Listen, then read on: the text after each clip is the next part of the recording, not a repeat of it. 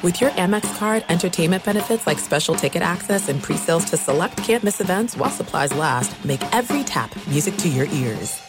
At Bet365, we don't do ordinary. We believe that every sport should be epic. Every home run, every hit, every inning, every play. From the moments that are legendary to the ones that fly under the radar. See for yourself when you sign up today and get $150 in bonus bets when you bet just $5. Whatever the sport, whatever the moment, it's never ordinary at Bet365. 21 plus only must be present in Ohio. If you or someone you know has a gambling problem and wants help, call 1-800-GAMBLER. Terms and conditions apply.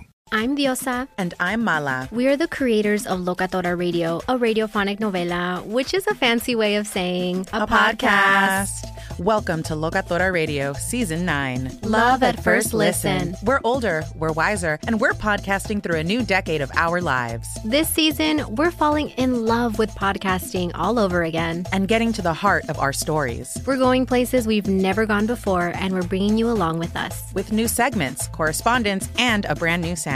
Season 9 is kicking off with an intimate interview with Grammy Award winning singer songwriter Natalia Lafourcade. What's giving you hope right now? Well, when I see what music does to people, it gives me a lot of hope. If you liked Locatora before, you're going to love season 9. Subscribe to our show and you'll see why Locatora is your prima's favorite podcast. Listen to Locatora Radio as part of the My Cultura Podcast Network, available on the iHeartRadio app, Apple Podcasts, or wherever you get your podcasts.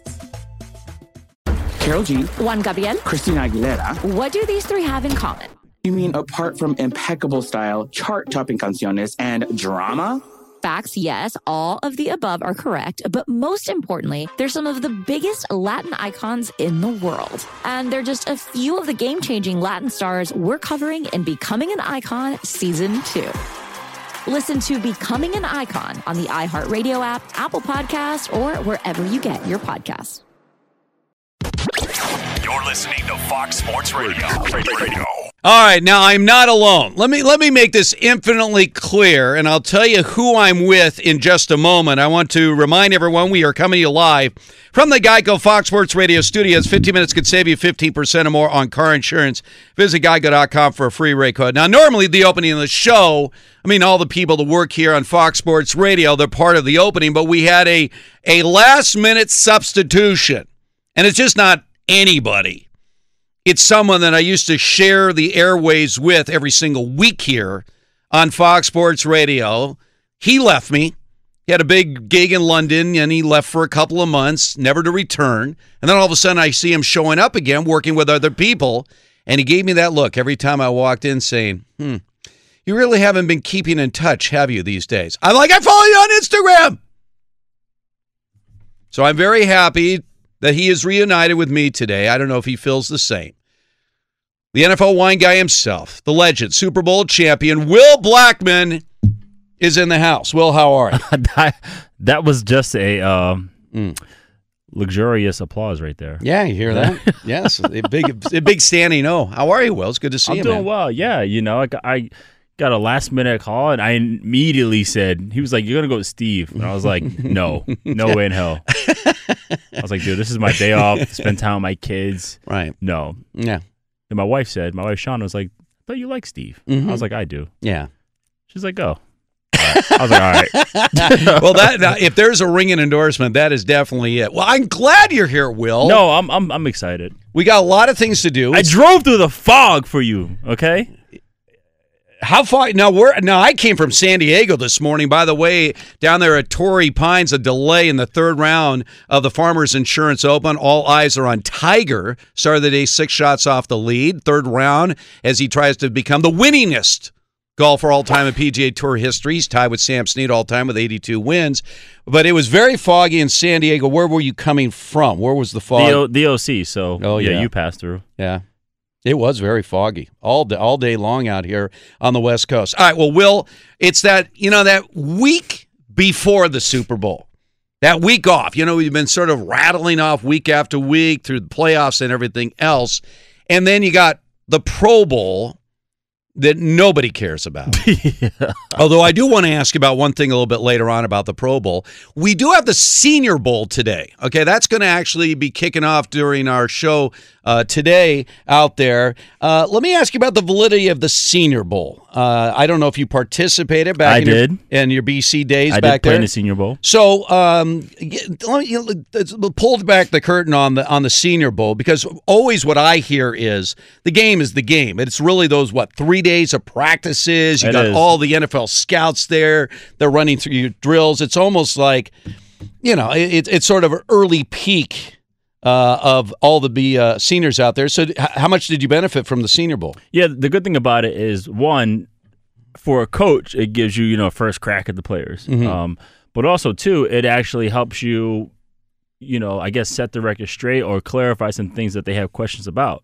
You know, there are some guys that there was a receiver, KJ Hill, I believe. He was like, I came to the Senior Bowl to do one on ones to show people that I can beat man or beat press man and, and what have you.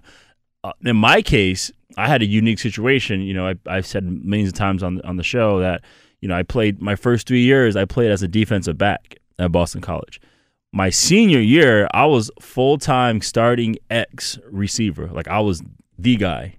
And so when I got the invite to the Senior Bowl, you know, I guess the majority of the coaches wanted to see me go back to playing defensive back.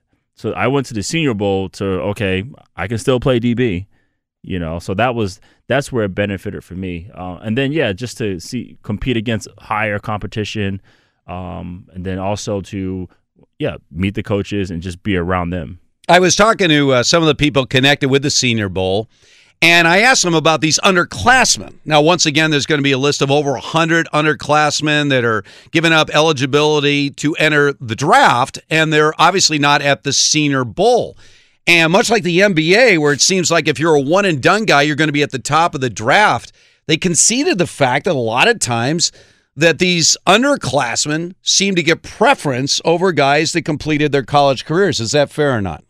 Um, it, it depends because I know certain GMs they like seniors in terms of trying to build a team and a culture. They, they like seniors uh, for that reason. Now, if the guy's an underclassman and he's just an absolute stud and there's he doesn't need to play in these all star games to prove otherwise, then yeah, I understand that part. But I know a lot of guys who are who are building teams. They prefer seniors. Uh, by the way, I've been hearing about some of the quarterbacks at the Senior Bowl. I'll tell you who is underwhelmed, at least from people that were there. Justin Herbert. Uh, they say the thing about Herbert is, even go back to his Rose Bowl. You know, he had three rushing touchdowns. He didn't throw the ball particularly Right. well, but he got the offensive MVP because, well, he ran for three touchdowns and you see TD and you give him MVP. Uh, but the thing they say about Herbert is, is that he is essentially the same quarterback. He came back for his senior year. The numbers look good, but his he hasn't really changed. I mean, he's essentially the same guy. And I guess that's always the evaluation of any player coming out of college.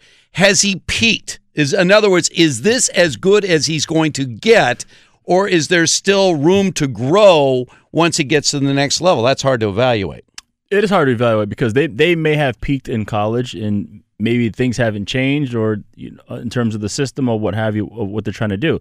But there are some guys that end up going to the NFL and they end up landing in the right situation. You know, I, you know, I we talk about uh, the success of of DK Metcalf of, of what he's doing, but I'm like, listen, he landed with a legit like an all star quarterback and that is a big deal because I, I there are a lot of players that ended up going to the NFL and they end up in the wrong system or they might not have a good quarterback therefore they just disappear. It's like what happened to this guy so you know it's it's very beneficial for for guys to end up going to the right place at, at the right time to do that you just you just don't know like he could he could end up going to the NFL and and being on a certain team and things may happen in his favor and next thing you know he, he just he takes off Well, one guy will not be at the Senior Bowl is Joe Burrow. Now, th- this I, I don't know if we've really had a more difficult prospect to figure out than Joe Burrow. A year ago, he threw 16 touchdown passes. This year, he threw 60. 16 to 60. That's after three years of riding pine at Ohio State. He's older than Lamar Jackson. mm-hmm. Okay, so that means that's true. The 2019 Heisman Trophy winner is actually older than the 2016 Heisman Trophy winner. So, and then Joe Brady, who of course came there for one year at LSU. Now his uh, services are going to be with the Carolina Panthers. He got a lot of credit for bringing in that Saints offense. It just seemed to work perfectly for Joe Burrow. He got the Bengals sitting with the number one pick. He's an Ohio kid. It seems like a no brainer. We don't know about the Tua Tagovailoa situation. Is he going to be 100% recover from that hip injury? But would you be nervous in taking a guy like Joe Burrow, seemingly a one year wonder, arguably as good a season as any college quarterback has ever had, Right. as a guy that's going to be a decade long franchise quarterback in the NFL? Not at all. And it goes back to what you just said earlier. There are guys that are one and done. There are guys where you have seen enough. And now, granted, right, they could have been, you know, lighting it up in the circuit, you know, in high school for NBA. And it's kind of like, okay, if this kid, if you can leave high school, this kid would be a, a first round pick. So, right, it's just like, okay, let's just see him in college, not get hurt, and then and go on. But with Joe Burrow, I just feel like despite whatever talent he had, yes, he had all star receivers all over the place.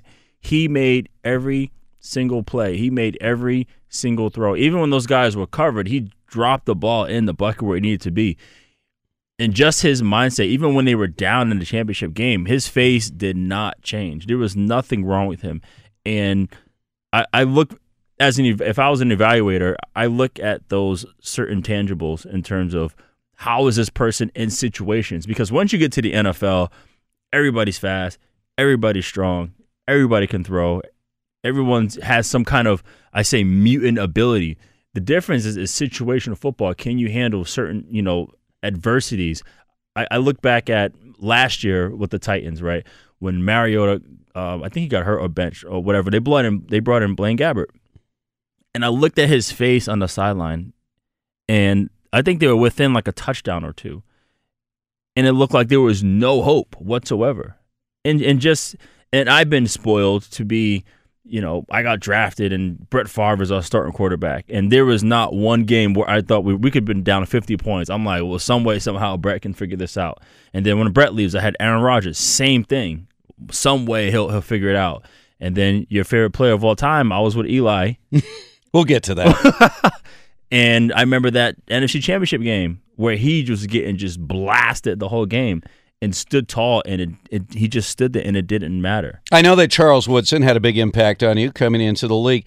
Uh, one, one of the things you've always told me is that, Will, I mean, you were a nut for film. I mean, you watched this stuff. Well, I had to learn how to be like that. Right. I, I wasn't always like that. But Charles was. He was one of those guys. That's I found out that he was like that. Right. So he, he and then then all of a sudden you, it's not just watching. It's like what am I looking for? What what am Right. I what am how am I making use of this? So when when you would evaluate quarterbacks in preparation for a game, what were some of the intangibles that you look for that separated the elite quarterbacks from the rest of the pack? Well, so I take someone like like Peyton Manning. Okay, he didn't do much in terms of he didn't give you a thousand formations. He didn't motion guys all over the place. He literally got to the line of scrimmage and looked at what you were doing, made his made his calls and adjustments, and we knew for the most part if he was under center, it was a run. If he was in shotgun, it was a pass. We knew that. He knew we knew that. It still didn't matter. You know, he still figured it out. There was I told a story the other uh, a few weeks ago that I remember I was lining up over Demaryius when I was in Jacksonville. We were playing the Broncos, and he's Peyton's yelling out the calls and adjustments, and he yells out to Demaryius like what he has to do, and Demaryius can't get it. So Peyton yells, "You have a nine route. You are running a nine route," and I'm like. I'm right here, dude. like I, I know what a nine route is, and I, and sometimes me, I get I get in my head. I'm like, okay, maybe he's maybe he's bluffing. You know, there's a trick here. And sure enough, he ran a nine route, and he did complete that go route on me. And I'm like, oh, dude, this is crazy. But gu- guys like that, where they just they get there and nothing bothers them. There are times where right when there's a young quarterback what do you want to do you want to blitz him right try to make him rattle and try to make him uh, get uncomfortable but when i see quarterbacks that stand there and it doesn't even matter like nothing fazes them that's that's where i can see okay that's that's the difference All right, end of an era. Eli Manning announcing his retirement on Friday, 16 years with the New York Giants. Everyone has something to say about Eli Manning's place in NFL history, Hall of Fame. But guess what? we have someone that was there. Teammates, Super Bowl 46, Super Bowl champions. Is Eli Manning deserving of being put with the elite quarterbacks in the history of the game? Will Blackmon, teammate. He'll have the answer from the Geico Fox Sports Radio studios coming up next. There's no distance too far for the perfect trip. Hi, checking in for. Or the perfect table. Hey, where are you? Coming! And when you get access to Resy Priority Notify with your Amex Platinum card. Hey, this looks amazing! I'm so glad you made it. And travel benefits at fine hotels and resorts booked through Amex Travel. It's worth the trip. That's the powerful backing of American Express. Terms apply. Learn more at americanexpress.com slash with Amex. At Bet365, we don't do ordinary. We believe that every sport should be epic. Every home run, every hit, every inning, every play. From the moments that are legendary to the ones that fly under the radar. See for yourself when you sign up today and get $150 in bonus bets when you bet just $5. Whatever the sport, whatever the moment, it's never ordinary at Bet365. 21 plus only must be present in Ohio. If you or someone you know has a gambling problem and wants help, call 1-800-GAMBLER. Terms and conditions apply.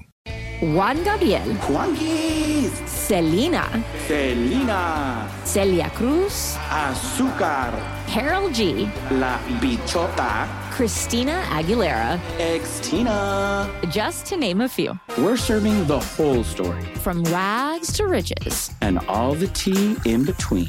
I'm Liliana Vasquez, And I'm Joseph Carrillo. and we're the host of Becoming an Icon Season 2. Guess who's back in the house? And we're bringing you even more stories behind the world's biggest stars in Latin music. Certified Latin royalty. Consider us your star sleuths, your chisme besties, digging beneath los mejores éxitos to bring you everything you didn't know about your favorite Latin icons. Hey, you know what, my boo? You're my favorite icon. Aw, Joseph! Listen to Becoming an Icon, part of the My Cultura Podcast Network, available on the iHeartRadio app, Apple Podcasts, or wherever you get your podcasts. Hi, I'm Michael Rapaport. And I'm Kebe Rapaport. And together we're hosting Rapaport's, Reality Podcast. We have a passion for reality TV, and we're inviting you into our living room. We're talking tea, we're dissecting the drama, and we're giving praise to the single greatest form of entertainment on television today. That is right. Reality TV is the greatest form of entertainment on television today. Here are some examples of what you'll hear from us on Rapaport's Reality Podcast. This is where we discuss all things reality TV, all things popular culture. And a little bit of Rapaport's reality, the reality little of bit. us. We're a little figuring bit. out. And if we had been recording these last four or five days, Ooh. it, it would have been, Ooh, would've the been podcast juicy. would have taken a, a, a left turn. Listen to Rapaport's reality with me, Kebe Rappaport. and me, Michael Rappaport, on the iHeartRadio app, Apple Podcast, or wherever you get your podcast. Bundle home and auto with Farmers Insurance and you could save an average of 20%. We know a thing or two about how to save a buck or two. Call 1-800-FARMERS to get a quote today. We are farmers. Bum, bum, bum, bum, bum, bum. Reported 2018 nationwide average savings underwritten by Farmers Truck Fire Insurance Exchanges and Affiliates. Products not available in every state.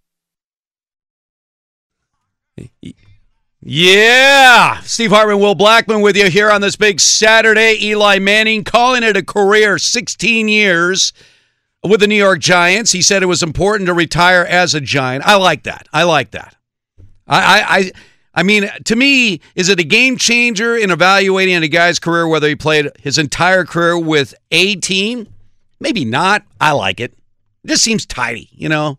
You've seen so many of these over the years, Will, where a guy plays his whole career with one franchise, and then there's that tag at the end.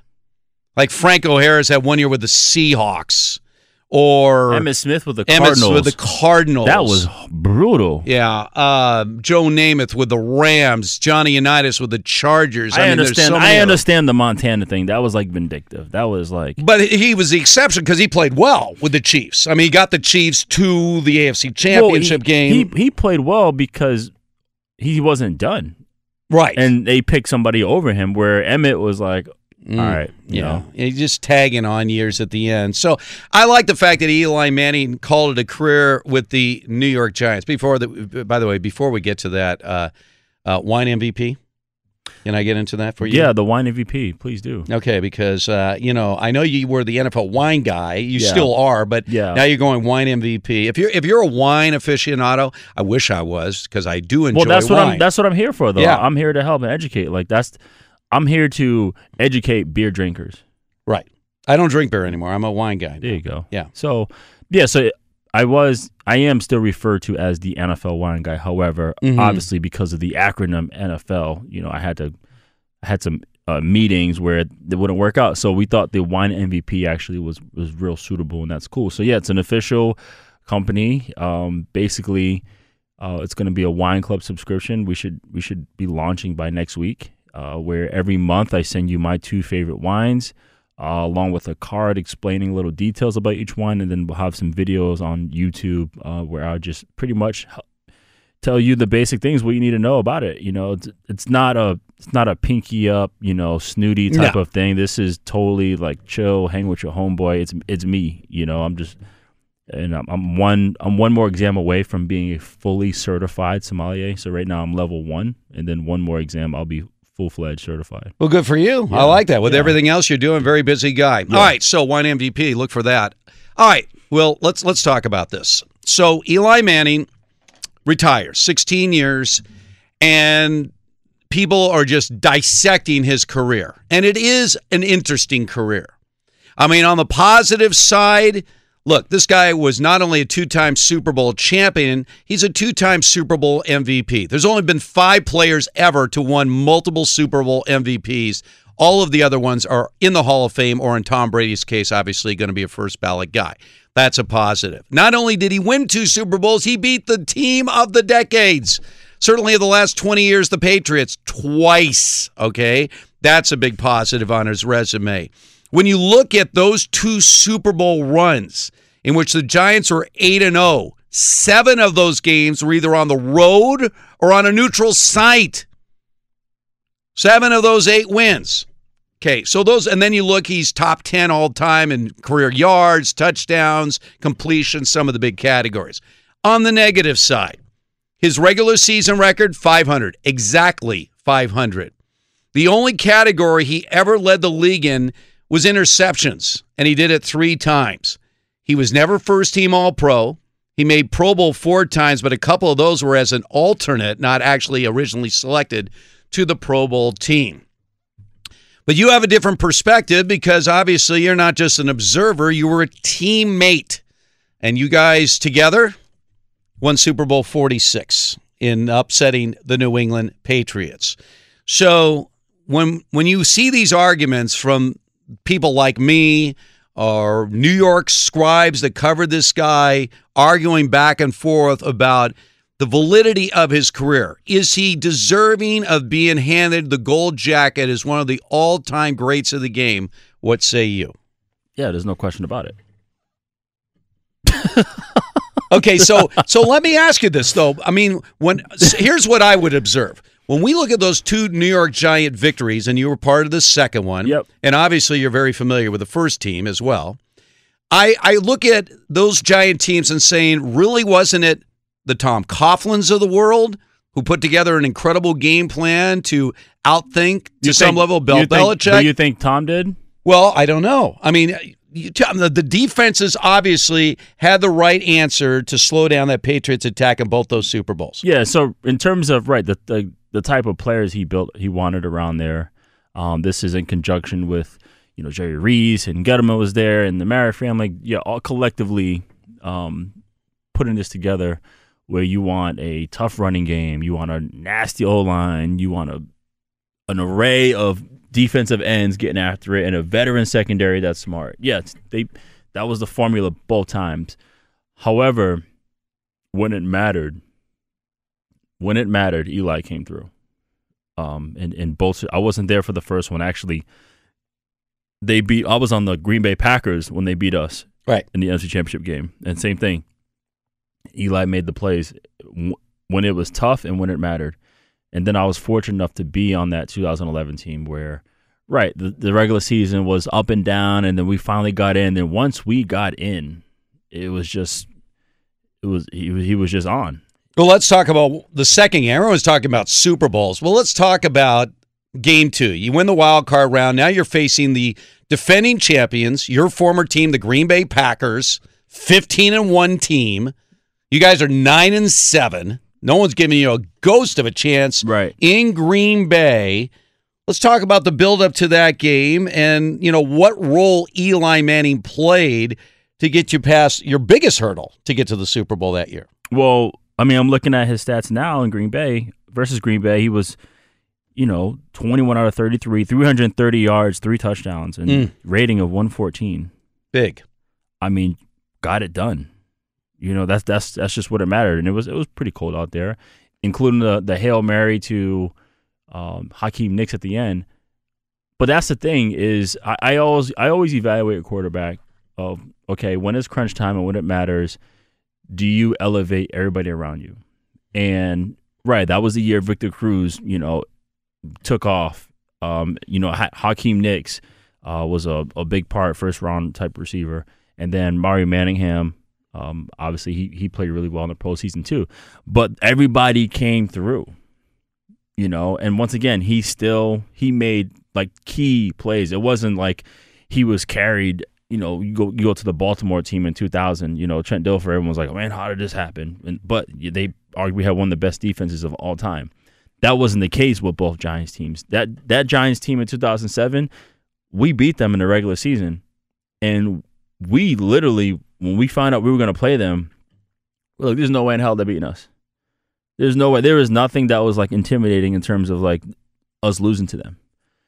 But they just had that mindset, like, okay, we're gonna we're gonna figure out and get it done. And then same thing, we, we barely got in in 2011. We had to beat the Cowboys at the end, and we got we won a division and got in at nine to seven. And then we get Atlanta at home, end up you know taking care of them, and then yeah, we got to go to we have to go to Green Bay, 1501. Green Bay, Aaron Rodgers won MVP that year. They just came off winning the Super Bowl. We weren't we weren't supposed to to win those games, you know, and and they. It was funny because ironically this year, the team that reminded me of us was the Tennessee Titans, where they just got in. They were nine and seven, and they were taking care of teams like they were supposed to. However, when it mattered, Tannehill did not get it done. You know, that's that's where the difference was because right, everyone knows. Listen, we're gonna do everything we can to take take care of Derrick Henry, but it did not. It did not come. Tannehill did not make it happen. Eli, you could have taken everything away, and f- some way somehow Eli figured it out. All right, we're in the Geico Fox Sports Radio studios. I'm, I'm, I'm always fascinated from the player's perspective. You know, we see one thing Because it's those legendary moments. It's like, can you write the history without this player? You can't. No, it's hard. You cannot write the history of the NFL without mentioning Eli Manning, right? Impossible. In terms of what, in a positive manner, in terms of what he did, because there's a lot of players you can't. Although, as we right. know, Gavin is a big thumbs down on Eli Manning. He's a garbage quarterback. Garbage. Great quarterback. defense. By the way, how about Why, this? how are you saying great defense? By the way, did you not hear what I just said? Yeah. No, I, I heard you. what you said. So said. how are you Garbage. saying great defense? elite defense. Absolutely, in that Super Bowl, they don't win that Super Bowl without uh, Osi Umenyiora uh, ripping Brady's face off. I mean, Mhm. Come on, All right, all right. think Come about on. this: the Chargers. Char- every Charger fan is Yes. happy with how that worked out. Okay, none of them went. Wait. Ooh, we want okay. Eli. Will, Will, Will. I got to explain this to you. Gavin is a diehard Charger fan. So he's just Eli bitter. Manning. said, I don't want to go. I don't want to play there. So if you are a true Charger fan, which Gavin is, you can never, ever, ever, ever say a positive thing about Eli Manning because he spit on it's the Charger also because there's nothing positive to say. Okay. Yeah. Uh, let's find out what's Needed trending right now. in. We're in the Geico Fox Sports Radio studios. Uh, a man that doesn't hold those kind of grudges, uh, David Gascon. What's up, man? Yeah. What, do you- what do you- what do you think, what do you think of Gavin? Because he can he put this away that you know that Eli said no to the Chargers was the right move for him, right? Yeah, I mean, Right. professionally, yeah. Would you rather go to San Diego or New York? Wow. Gabagool. Especially if you're going to win in New York a couple of times. Gabagool. Yeah. it's it's easy. Um, guys, we'll start things off in college basketball. There's a handful of games in the top 25 that are being played right now on FS1. Number 21, Illinois leading at Michigan 52 to 47. Number 16, Auburn. They're 16 and 2 this season. They're having no problems with Iowa State 67 to 57 in that one. Uh, number 14, West Virginia pulling away from Missouri. It was tight throughout. Now in the second half, they've opened things up. It's a 15 point advantage That ball game's got about 14 minutes and some change left in the second half. Number nine, Villanova and Providence are just underway, 24 to 18. Nova has the advantage in that affair. National Football League news, of course, the Pro Bowl is this weekend, and uh, TMZ Sports is reporting along with ESPN's Adam Schefter that Patriots owner Robert Kraft looking to bring back Tom Brady here in 2020. You guys, obviously, obviously, he's not play. Look at it. This idea that Tom Brady's going to play for the Chargers is fantasy land. Right. Why Oh, would he yeah. go anywhere else? I don't get it. And- and That's just per fantasy land. I mean, Bron- come on. Broncos have hired uh, ex Giants offensive coordinator Mike Shula. He's now their quarterbacks coach. And of course, guys, uh, the Lions been bouncing back and forth between San Francisco and Kansas City, between one and two, two and one. Should be fine, depending on what Gavin takes. Go the opposite way. Anyways, back to you, back Yeah, to you yeah. guys. All right. Thank you very much, Dave. We'll get back to uh, Gavin and his uh, gambling addictions in a moment here. Uh, by the way, we're coming to you live from the Geico Fox Sports Radio studios. Easy to save 15% or more on your car insurance with Geico. Go to geico.com or call 800 947 Auto. The only hard part, figuring out which way is easier. All right, so as we are now a week away uh, from the Super Bowl, eight days to be exact. Uh, again, I uh, I covered many Super Bowls in my career, many. Uh, been there for Super Bowl weeks, including your Super Bowl. I was in Indianapolis Doing that what? year. Well, when I say covering it, you know the one thing I did do you had a ticket to the game. no, I didn't stay for the games. I was covering the week uh, leading to. When I first started covering Super Bowls in the early 90s, there was no such thing as Radio Row. Uh, in fact, we created the first Radio Row, Super Bowl 25 in Tampa. The New York Giants are playing the Bills. Mike and the Mad Dog had just launched their show, legendary show. They were there because of the Giants. They set up in a hotel lobby, and I hitched my wagon to them. I just set up a table next to them, figuring they'd have some guests come by, and that was the essential start of Radio Row. Now it's the monstrosity. And of course, what happens, the reason I don't like going to Radio Row anymore is they just bring over the same cast of characters year after year after year to interview. If you really want to get to the players, you got to go out to the team hotels what they have those days and i did i did that every year grab my tape recorder i would come out there interview the players one-on-one i'm sorry i missed you in indianapolis will uh, if I had be. known, if I known, I would Known have. I- what? were you sitting at one of the tables there? Just uh, did you get a lot of people doing one-on-one interviews with you? Or Yeah, I did a bunch. You did? Okay. Yeah, don't be sorry. yeah, I wish I had uh, known I was going to work with you back then. Let me let me ask you this though: uh, the idea of the two weeks. How important is it to get everything done this week that has just passed? And how crazy is it? And how much actual game time study are you able to get in with the circus that is Super Bowl week? Yeah, the, the this week, um, as in the week that's just passed, is crucial. That's where you can truly get all your work in because the whole the whole Super Bowl week is full of distractions. Like there's there's no way around it. Yeah. you know, and plus this week, this year too, it, it's in Miami. It's gonna be a crazy show Yeah. down there, and it's vital. And so the two things are right: get all your work done in terms of your preparation. Where next week is just review, rest your bodies. Uh, I remember, believe we had like one day that was pretty pretty uh, strenuous down there in Indianapolis, but we the rest was like walkthrough. Right. But also, you have to make sure your family's taken care of. You know, you have to make sure before we leave. You know, before we left uh, MetLife, make sure that our family has tickets, the flights are good, the hotels are all set, that everyone's all set. Because once you get down there, like we're, we're not we're not able to take care of these things. That's another th- situation that you have to take care of. Because now, right, it's a Super Bowl, t- everyone's coming out everywhere. You know who, who wants these things. So you take care of that first. And yeah, once you get there during the week, we're we're obligated to all these uh, media functions that we have to go to. So yeah, it's it's interesting, man. It was like I said, it wasn't that crazy in Indianapolis. There wasn't much to do. There really was. You remember the zip line thing they had going I don't on? I don't think I even left the hotel. I went to Really? I went, think I went to the mall like that That was the big draw in Indianapolis. They had this zip line uh, that was uh, yeah, outside out there uh, near the stadium and everything else. Um, I do remember that week very well because the the conventional wisdom was all right. The Patriots are going to exact revenge on the Giants for, you know, ending their undefeated season in 07. Here we are, 9 and 7 Giants team. How they got here, we're not exactly sure, but they're here and it is now time for the Patriots exact revenge, especially at that point the Patriots hadn't won a Super Bowl in 7 years. You know, they won 3 out of 4 years, 01, 03, 04. Now it's 2011. They haven't won one in a while. Yeah, why? Because every time Eli beat them, they went in a drought. They Right. had they had to reset the whole organization. Well, I mean, you're giving a, but here's my point: you're giving Eli a whole lot of credit, deservedly so. But what you're not mentioning your coach. I mean, I guess this: if Eli Manning goes to the Hall of Fame, then is Tom Coughlin an absolute sure Hall of Famer? Yeah, sure. Well, what you had to think about that, Because I had to look at his the rest of his career. right? I mean, he had big years in Jacksonville. Well, Jack, yeah. before well, he came to the Giants. the second stint might have Yeah. delayed it a little bit. A little bit, yeah. Okay, whoa, whoa, whoa, whoa, whoa. Okay, well, okay.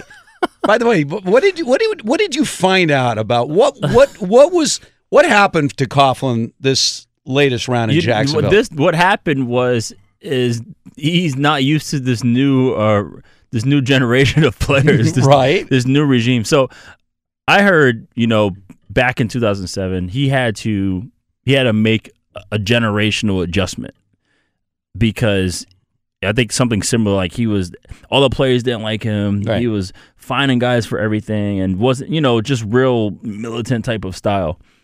And I guess the story is his, his wife said, "Listen, you need to show these players how you are at home, like how Mhm. you are with your grandkids, how you are with." Which is funny. One of, uh, Chris Snee was one of my college teammates, and Chris Mhm. Snee ended up, you know, marrying his daughter, and that was a funny story when he got drafted. Um, but show them how you are. So he started showing more of his personality to the team, and you know, bringing in like cheeseburger trucks and just having more fun with them, and, Right. and that's where it, it cooled down for them, and and so that was the style. And then even but even the team that we had in 2011, we had a lot of grown men on that team, a lot of adults. Like one of our my favorite teammates and one of our leaders was Deon Grant. You know, he Mhm. was Yep. uh, never missed a game. Adult. Our, our secondary was Deon Grant, Antrel Rolle, Corey Webster, Aaron Ross, Yeah. and Kenny Phillips. Yeah. Adults. Right. You know, our D line, Osi Umenyiora, Justin Tuck, adults. A lot of smart guys on yeah, that. and our uh, O line, yeah. you, you know, David Diehl and Shaun O'Hara and Richie Seubert and Mm-hmm. you know Chris Snee, adults like grown men everywhere. and Where it, it's different now, and it's like he had to. I don't think he was ready to make another, especially now him being at the helm. He didn't Mhm. need it. I don't think he was ready to make another generational adjustment because I remember when I got to New York, I got fined for the for the weirdest things. So every every year, you, every game, excuse me, on the road game, you had to. He wanted you in a shirt, tie, blazer. So everyone had to wear a suit, whatever it was. Did you have a problem with that? Not at all. Yeah. Not at all. I mean, okay, I'll wear a suit to Right. the game. Not a big deal. And um, so I remember I wore, I had a vest with a tie. Like I was dressed up. Mm-hmm. And so I, I remember I sat in the plane. I sat probably like four seats away from Coach Coughlin, and I watched him. He was blowing up, you know, the neck pillows, and he was turning purple. and I'm like, I look back, I look back, I go, Coach. I said, don't pass out on us. You know, he goes, Yeah. oh, that's yeah. That you think that's funny? I was like, I said, don't pass out, and we're cracking up. He goes, where's your blazer? I was like, oh, I was like, I'm dressed up. I, I didn't wear the blazer today. I have this. He was like, oh, well, that's funny then. I'm like, whatever. This is on the way to the game. By the way, didn't didn't you guys share BC stories? I mean, he was the BC No, no, coach. not I mean, really, nothing. no, I mean, no. different eras, but No. no, nothing. No. Wow. No, I mean the Maras. I, I went to school with their with their kids. Right. Um, but that was that was the only real connection. Mhm. So we this is on the way to the game. Me and this interaction with Coach Coughlin, and we play the game, come back, get back to the facility the next night rather.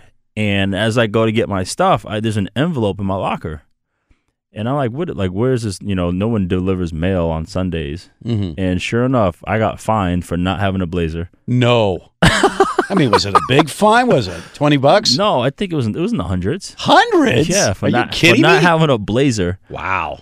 Had I not, I don't think I. If had I not say anything, I don't think he would have. Mm-hmm. I that's because I made fun of him. Maybe that's why. By the way, I got word here at uh, Fox Sports: Blazers for everybody from here on in. Uh, you, Sam, yeah, Gavin, yeah.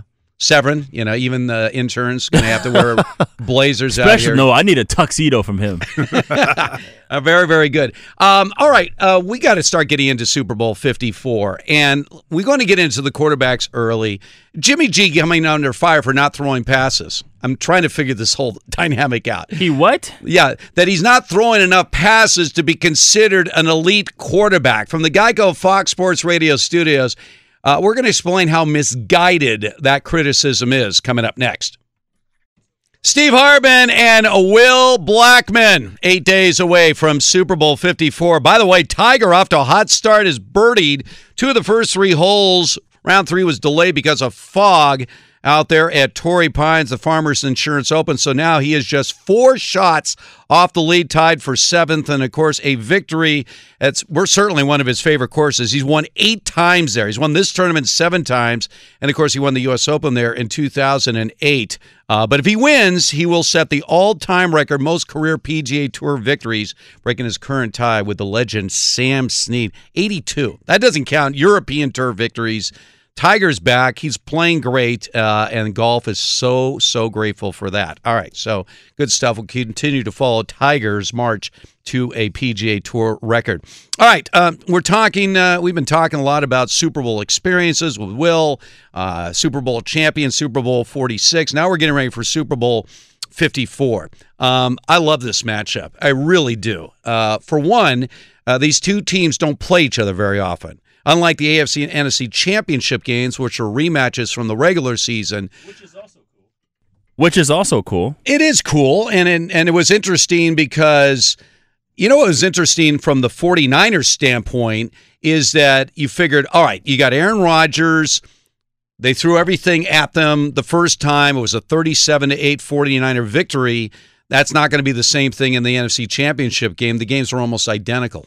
I mean, in the two first halves combined of those games, San Francisco outscored Green Bay 50 to nothing.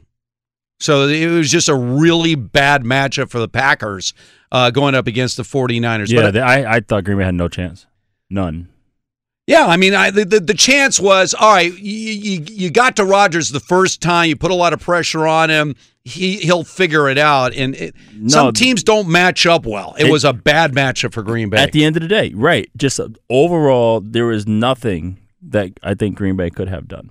No. Yeah. And so the 49ers, and then then it was interesting because after the 49ers demolition of the Packers, and of course, Kansas City, very much like their earlier game against Houston, against the Titans, they came back from an early deficit and they just dominated the game.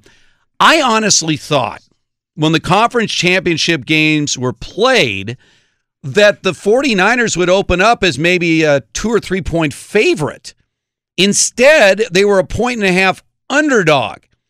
And the only explanation I could come up with was Patrick Mahomes versus Jimmy Garoppolo. I mean, everywhere else, the 49ers have a better defense, better special teams, better lines on both sides of the ball. But this perception that Kansas City has a big leg up at the quarterback position is the reason why I still think the Chiefs are a slight, I mean, it's almost a pick 'em, but a slight favorite in this game. So when you look at these two quarterbacks, I mean, Mahomes' skill set speaks for itself. On top of the fact that Mahomes has already shown in his very young career that no game's out of reach. I mean, he's unbelievable. I mean, he is there to me there's no argument. He's the best quarterback in the NFL. But are we are we shortchanging Jimmy Garoppolo, who all he's done so far in his career is win? That's what he does. Yeah, I, I don't think we're shortchanging because right, if you compare the two quarterbacks, right, it's, it's not close. But but once again, I think Jimmy G's not getting enough credit in terms of him being a legit quarterback for this Super Bowl team. It's almost like that, like okay, the Niners are a very very good team everywhere. Everything around him is perfect how it needs to be, and that's not the case at all. So that's where he's getting that's where he's getting disrespected.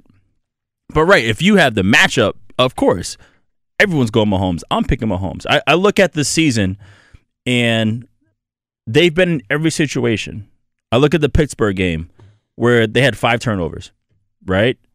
Mostly due to Jimmy G. The defense came through and still won the game. I look at the game versus Arizona where the defense couldn't stop anything, and the Saints game where the defense couldn't stop anything, and Garoppolo went out there and got it done because I go back to once again the Titans game where the run game wasn't going as it needed to be. They needed Tannehill. He didn't come through. Jimmy G always came through when they needed him. So that's where he's getting disrespected. But right, if you want to compare the two quarterbacks, who do you trust the most? You trust Mahomes the most. Who's the most dangerous player in this entire matchup? It is Patrick Mahomes because if he gets if he goes goes into that mutant crazy Super Saiyan mode, right, it's like watch out. Well, I, I look at uh, Jimmy Garoppolo right now, and he's very reminiscent of Brady when they won their first Super Bowls. I mean, in other words, I'm not just saying game manager, Not but, at he all, was, but he's not, he though. wasn't throwing the ball like he did later in his career, where he's setting records Right. with the Patriots. But he was, you know, and we talk about ego. Everyone's got an ego, right? I will say though, he he does have the the lowest uh uh passing per plays. Right. Like their short passes and guys are taking them the distance. Well, but again, when you got the best tight end in the league, George Kittle, Right. I mean, he's he's sort of Gronk two plus, isn't he? I mean, he Him him him him and Kelce are one and Right. two, like All right. depending on the week. So you have the two best tight ends in the league. But I mean, the thing about Jimmy G is he doesn't care. You know, six of eight passing. I mean, his bottom line, and I don't. Again, when you play with a guy like Tom Brady, who is all about winning first, you learn this. I mean, all you will get rewards. It helps if it's you helping win. it's helping Jimmy. Of course it is. Absolutely. All right, we're going to have much more on Super Bowl 54. The Zion phenomenon in the NBA as well. Coming up next. There we go. There we go. We're back. Back together right there. All right, coming to you live from the Geico Fox Sports Radio studios. 15 minutes could save you 15% or more on your car insurance. Visit geico.com for a free rate quote. All right. One night only, sorry, one night only. When am I going to see you again? I mean, is this going to be only once every, you know, five months? No, or- just just contact me when right. you need some wine. Well, and I and you hooked me up with uh, a very important wine, uh, very important. So I'm very happy about that. That's what I can do with Will Blackmon on so many different things. All right, we we, we spent a lot of time uh, sharing some Super Bowl stories. I, I want to get back to the NFL in a moment, but I, I got to talk about the Zion Williamson situation. Oh, wait a minute. We got BC basketball on TV. We do. BC basketball is uh, coming up here. By the way, I'm very, very happy. You know, I, during the week I'm in San Diego, and uh, San Diego State is the only undefeated team left. It's very, very exciting. I can't wait for March Madness. March Madness. uh, Where does March Madness fit on your sports calendar? Doesn't exist. Doesn't exist. How about that? Wow. So you don't you don't do a bracket? I mean, everybody in the planet does I, a bracket. No, I did. I do a bracket. Yeah. you know, but I'm not like shutting down my day to go watch it. No, really? I mean that some people think like that first Thursday and Friday, you know, when you have 16 games on Thursday, 16 games on Friday, they should be like holidays cuz everyone is just sitting there looking at their brackets for 2 days, Well, it'd right? Be, it'd be nice, like if BC can get back to where they were when I was in school. You know, we Mhm. were ranked. We were always in the tournament. You know, Sure. right now it's not. You know, I want to. well, how do you think I feel? I'm a UCLA guy. We're awful right now. Yeah, but you guys still have a rich history and We do, tradition. You know, we don't. Mm. We had to we had to snatch two guys from California just to get there, and Jared Dudley and Craig Smith. That's okay, but you got Jared Dudley back in the day. We did. Yeah. Um, all right. I want to get into a little NBA right now, specifically with Zion Williamson. And, you know, I tell you what, the NBA is a little bit in a desperate situation right now. They need something to jumpstart this league. I don't know if you've been paying attention. Well, the NFL rankings are always going to be healthy, and the NFL is once again ticking up, not down. Baseball, we don't even have to discuss. We understand that's been in a free fall for years. But the NBA is in trouble. Ratings are way down. There is zero buzz right now around the NBA. And there's a lot of reasons for that. You know, the Golden State Warriors were really an infusion they needed at the time. Kobe's career was done. You know, LeBron, it was, you know, the my the whole Miami Heat thing just seemed a little too manufactured. So they needed something. You know, the Spurs were never going to move the needle. And then all of a sudden, Steph Curry's throwing up threes and Klay Thompson, and teams win 73 games. And suddenly the Warriors became a must watch team. But then that fell apart. So right now, this league needs something. Ain't gonna be LeBron anymore. None of that matters. I mean, these have been there, done that. They need a new face. Are you saying since the Warriors left, it's been the, the Great Depression in the NBA right now? Well, I'm the ratings are who what they are. I mean, there's no question. When you look at the NBA Finals, four straight years of the Warriors versus LeBron, those were winners. Those were winners, winners. for the NBA. Last year was not. And this year, again, has been a disaster ratings. So when we look at this kid, Zion Williamson, who's obviously his start of his career got delayed because of the injury, he is no question a physical freak. It's not just the size of this guy, it's the speed. You're, you're like, how does this guy that big move the way he moves? It's just absolutely remarkable uh, the upside potential for him right now. But is it fair for this league to hang their hat uh, on this kid, Zion Williamson? They need him. They do. They they need him because he's he's supposed to be next. Yeah, he's next in line. Um, that that's what's happening in this league, and who's going to be the successor once you know LeBron decides to move on, right? LeBron's going to do his thing. He's obviously the fan favorite, the best in the world, and is going to keep doing his thing. But right, who is next? And that's kind of you know what happened when I mean Kobe was still winning and Kobe was still elite and effective when LeBron came through. Right. But after that, it's like who's next? And everyone's everyone's been waiting for him anyway because, as I mentioned earlier, the, the circuit and, and high school basketball is a big deal. Mhm. Um, all these tournaments and, and what have you. So everybody's waiting for him to arrive. And right, that first game where he came through, you know, and, and made a lot of plays. That's what everybody was waiting for for Zion because they they seen everything and they were just hoping, okay, what's what's what's going to happen? And to have that performance now, now the NBA is thirsty and starving. Let me ask you from an athlete's perspective. So, from a non athlete's perspective, I envy all athletes that you are given certain God's gifts, and those that really take them seriously can take them to the next level always blows my mind. But when you, as an athlete, look at a specimen, I'm going to use that word, that is Zion Williamson mm-hmm. with his size, his agility, his speed, his leaping ability. What do you think? He reminds me, and and I and I argue this still. I feel like the best athlete in the NBA ever was rookie year Shaquille O'Neal. Wow. I, I believe that. For him to be 7 1 or 7 2 at the time. Right. And just to run up and down the court like he did. And just to be so ath- I mean, he, he was unbelievable. Uh, I think to that to this day, he's still the best athlete to ever play in the NBA. Um, for that, you know, obviously we can say Iverson because he was a two sport athlete. LeBron obviously is the the big favorite, and that's what Zion reminds me of, of of that of a young of a young Shaq, whoever who can shoot though. Right, and and I remember. I mean, I'm dating myself, but when uh, Shaq came out in 1992, uh, Sonny Vaccaro, Yeah. of course, the shoe man, uh, dear friend of mine. I remember we were uh, on my radio show talking about Shaq, and he predicted that Shaq was going to be a bust, and the reason he did was is that body's just not going to hold up. I mean, he's just too big. I mean, there's you can't hold up. And obviously that wasn't the case, and Shaq became one of the all-time greats. I guess that would be the thing about Zion Williamson. A lot of people just look at when you when you're 19 and you weigh 280, um like anybody anybody out there my, my sons are going through this right i have a 23 year old son a 21 year old son and they're already finding out that whatever you were whatever you were doing at 19 if you're still doing it at 23 you're going to start putting on weight there's things that are going to happen to you. Would you have concerns moving forward on a guy? That's already had some injury problems and just the size of this guy whether it actually may be something that could shorten his career. No, because one, in terms of sports performance training and recovery and all that stuff, it's it's way more advanced now. And then as as you mature, the body will change.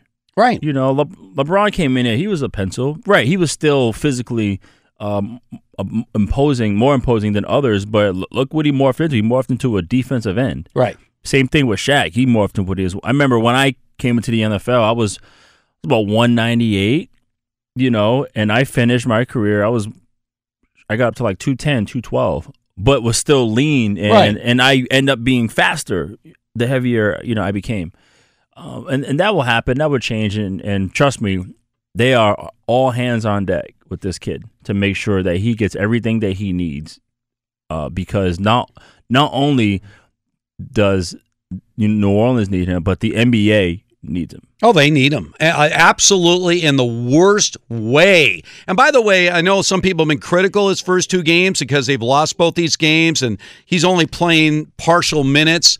Uh, Alvin Gentry is someone I've known for many years, uh, currently the Pelicans head coach, uh, and he's doing the right thing. I mean, they're not going to be in the playoffs this year, the Pelicans. This guy missed half a season. He's had some injuries. You're not going to start playing this guy 35 minutes a night. No, no, no, no, no, no, no. You, you give you had 18 minutes the first night. You had like 20 minutes. And baby steps, baby steps. You got to be thinking long term here with a guy like Zion Williamson. As much as you want to see him play, uh, no, no, no. You just have to sort of take your time. Very simple. Yeah, I agree, and that's why it was it was funny that that's what happened when he came in the game and went off like that.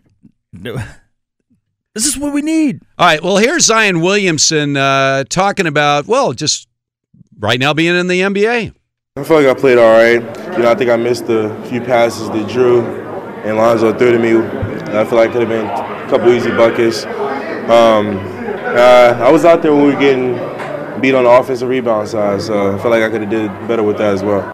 Well, you know, it's not just his game; he has the personality. I mean, he's engaging. He's a, he, he, you know, he's socially active. I mean, uh, I mean, this is he's got the full package, no question about that. But this is this is one sport, basketball, where the spotlight is on the superstars more than any other sport.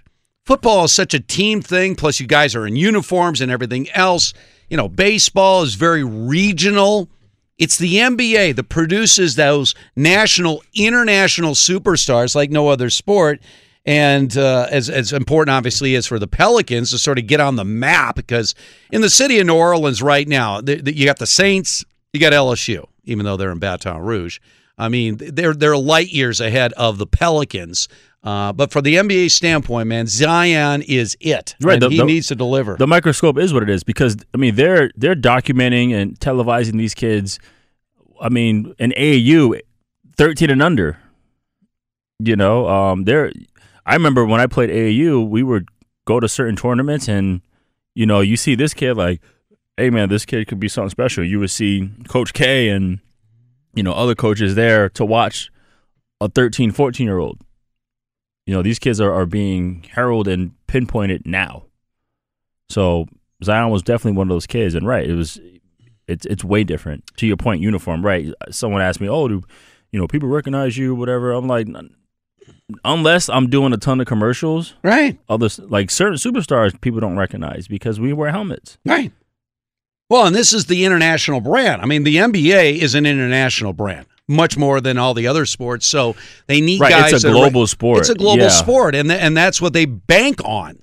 This is why that whole fallout with China was a concern because of the amount of money China's infusing into the NBA. They need all these different uh, money links for the league to grow, especially when your ratings are down. So again, a, a guy like Zion, uh, you can't overstate how important he is uh, for the immediate future of the NBA. All right, we're in the Geico Fox Sports Radio studios.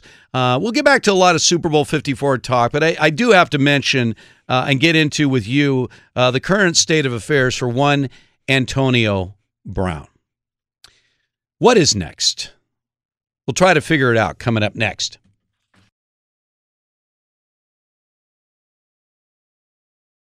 This is it. We've got an Amex Platinum Pro on our hands, ladies and gentlemen. We haven't seen anyone relax like this before in the Centurion Lounge. Is he connecting to complimentary Wi Fi? Oh my, look at that, he is! And you will not believe where he's going next. The Amex dedicated card member entrance for the win! Unbelievable! When you get travel perks with Amex Platinum, you're part of the action. That's the powerful backing of American Express. Terms apply. Learn more at americanexpress.com slash with Amex. At Bet365, we don't do ordinary. We believe that every sport should be epic. Every home run, every hit, every inning, every play. From the moments that are legendary to the ones that fly under the radar. See for yourself when you sign up today and get $150 in bonus bets when you bet just $5. Whatever the sport, whatever the moment, it's never ordinary at Bet365. 21 plus only must be present in Ohio. If you or someone you know has a gambling problem and wants help, call 1-800-GAMBLER. Terms and conditions apply. Juan Gabriel, Juanquis, Selena, Selena, Celia Cruz, Azúcar, Karol G, La Bichota, Christina Aguilera, Xtina. just to name a few. We're serving the whole story From rags to riches. and all the tea in between. I'm Liliana Vasquez, And I'm Joseph Carrillo. and we're the host of Becoming an Icon Season 2. Guess who's back in the house? And we're bringing you even more stories behind the world's biggest stars in Latin music. Certified Latin royalty. Consider us your star sleuths, your chisme besties, digging beneath los mejores éxitos to bring you everything you didn't know about your favorite Latin icons. Hey, you know what, my boo? You're my favorite icon. Aw, Joseph. Listen to Becoming an Icon, part of the My Cultura Podcast Network, available on the iHeartRadio app, Apple Podcasts, or wherever you get your podcasts. Hi, I'm Michael Rapaport. And I'm Kebe Rapaport. And together we're hosting Rapaport's Reality Podcast. We have a passion for reality TV, and we're inviting you into our living room. We're talking tea, we're dissecting the drama, and we're giving praise to the single greatest form of entertainment on television today. That is right. Reality TV is the greatest form of entertainment on television today. Here are some examples of what you'll hear from us on Rapaport's Reality Podcast. This is where we discuss all things reality TV, all things popular culture. And a little bit of Rapaport's reality, the reality of bit. us. We're a little figuring bit. out. And if we had been recording these last four or five days, Ooh.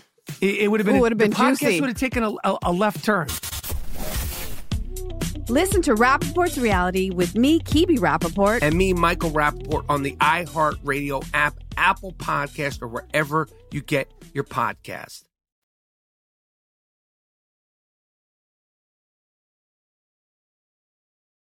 Steve Hartman and Will Blackmon here. Iron like a lion in Zion.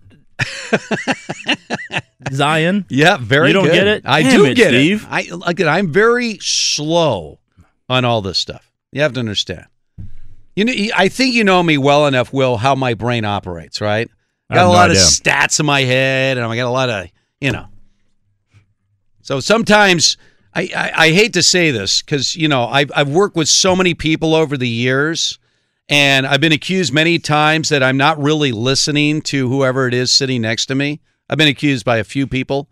Now I do listen um, when I really need to hear. Like you're, I mean, I could I could listen to Will all day because he has some interesting stories. But if you're going like you know the music, I'm not listening. I, I can. Sorry.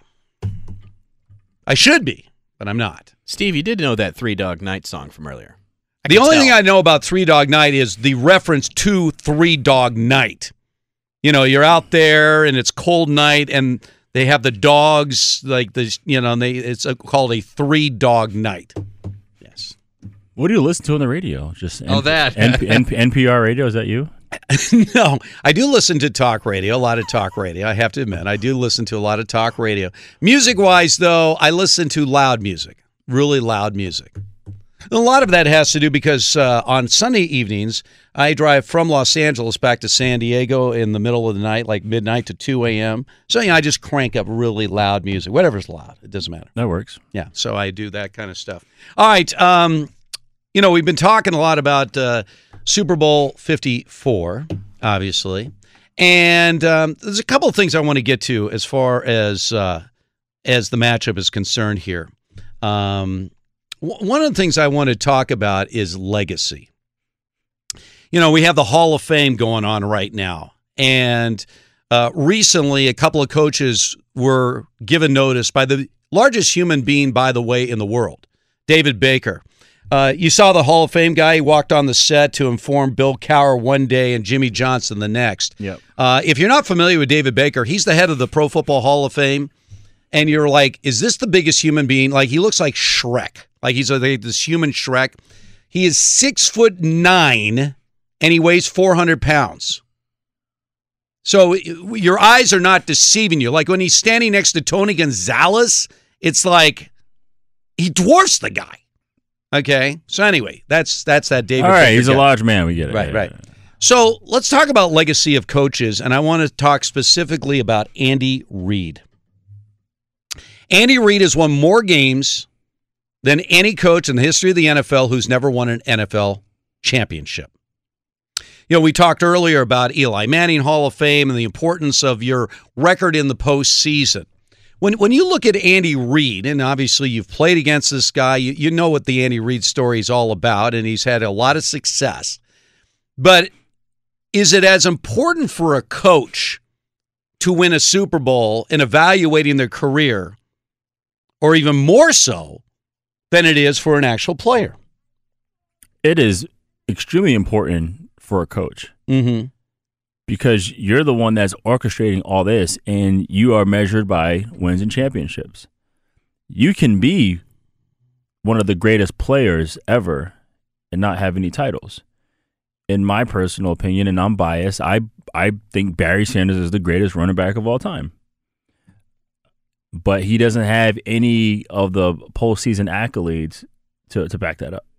So, I mean, when you look at Andy Reid and the idea that this guy consistently gets double digit wins every single year, gets his team in the playoffs. I mean, he took over a 2 and 14 Kansas City team, and now he's gotten them to the Super Bowl. Well, Maybe, and turned them over in one year. Right. In one year, he was able to turn around. And then with a successful quarterback in Alex Smith, having the foresight to see a kid who at Texas Tech had a losing record, a school that had never produced really a successful co- uh, quarterback at the NFL record. Think of Graham Harrell, think of Cliff Kingsbury, guys that put up all these gaudy numbers with Mike Leach at Texas Tech, to somehow see something in Patrick Mahomes. And remember this who was the number one quarterback hype wise coming out of that draft? It was Deshaun Watson.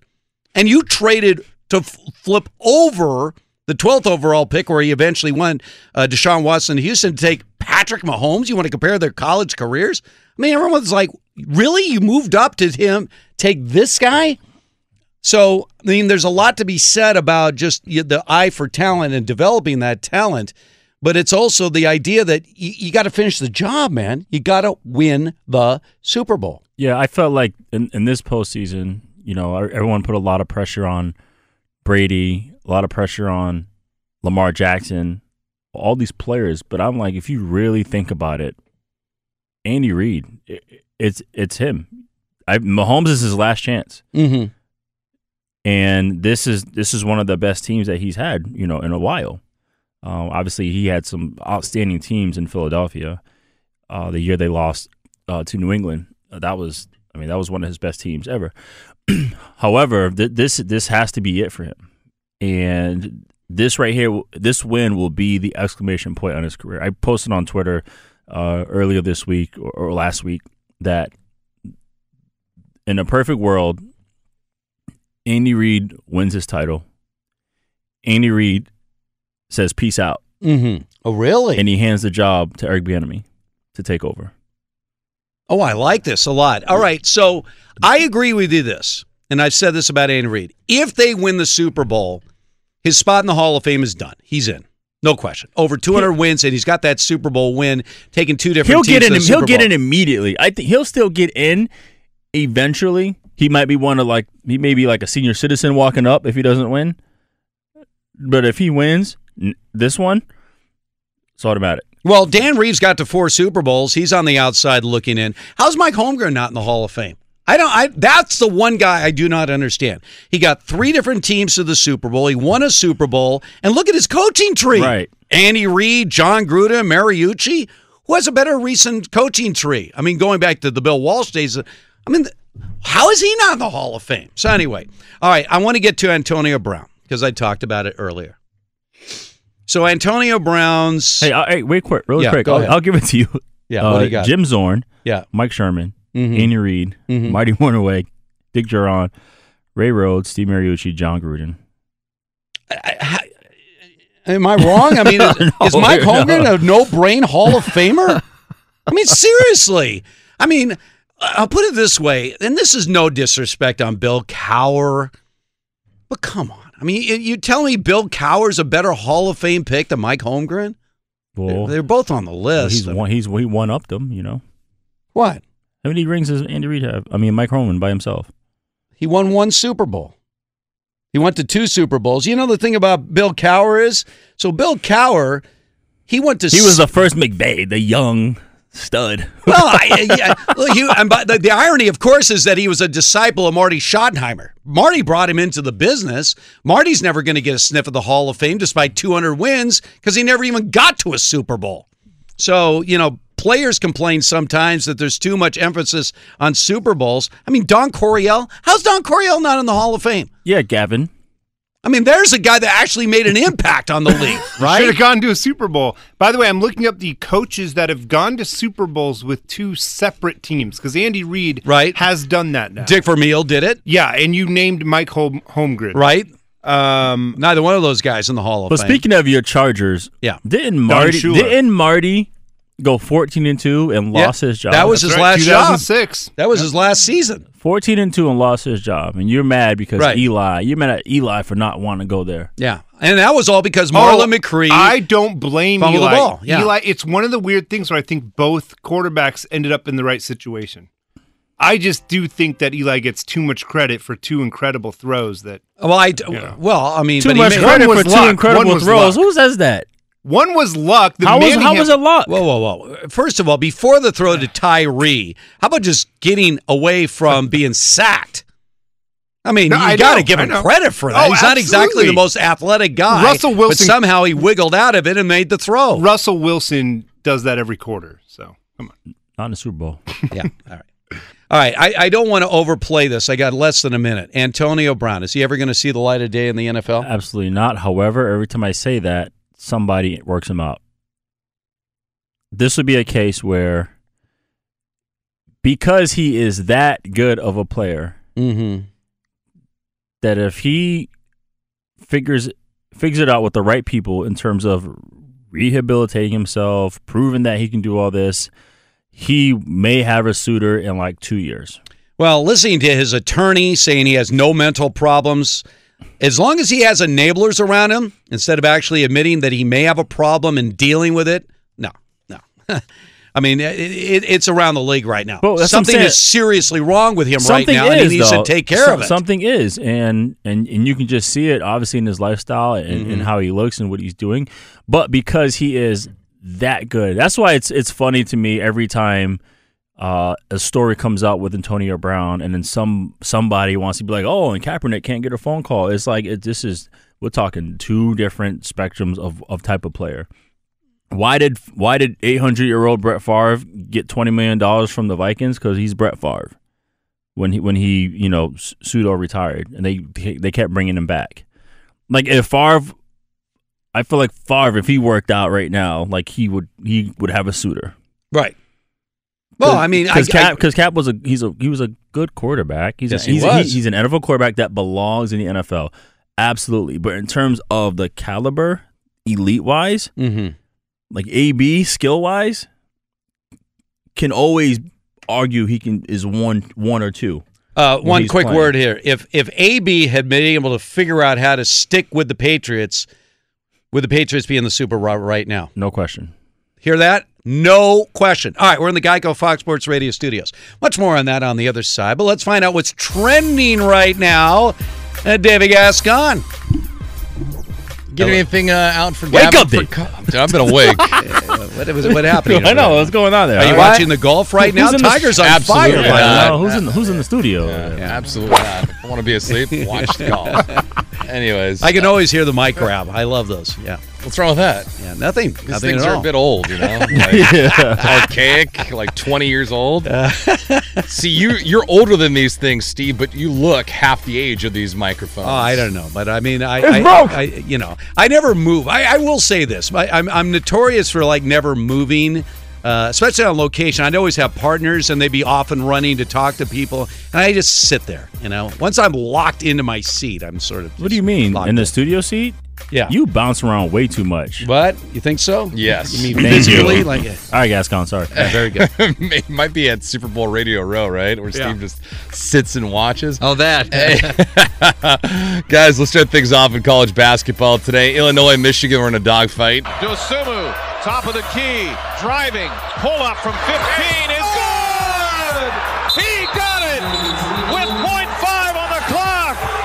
Yeah, Illinois prevailed. He had 27 on the day. Illinois beat Michigan 64 to 62 was the final score. West Virginia had no problems with Missouri winning by game by 23 points. And number 16 Auburn is now 17 and 2. They dropped Iowa State, come, trying to come from behind, 80 to 76. There's a few other games that are in progress right now. Number 24 Rutgers is in front of Nebraska by a couple. Louisville and Clemson underway in the first half. It is all Louisville in this thing. They're up by 18 points already. 31 to 13 and number 9 Villanova on the road at Providence lately by a score of 48 to 45.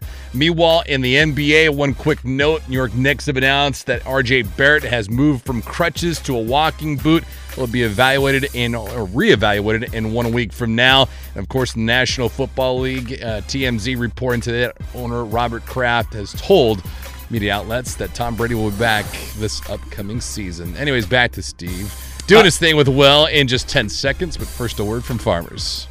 Winter means it's time to bundle up your insurance. Bundle home and auto with Farmers, and you could save an average of 20%. Call 1 800 Farmers to get a quote today. We are farmers. Bum, bum, bum, bum, bum, bum. Reported 2018 nationwide average savings underwritten by Farmers Truck Fire Insurance Exchanges and Affiliates. Products not available in every state. Gentlemen, back to you. All right, thank you very much, uh, David. Once again, coming to live from the Geico Fox Sports Radio studios.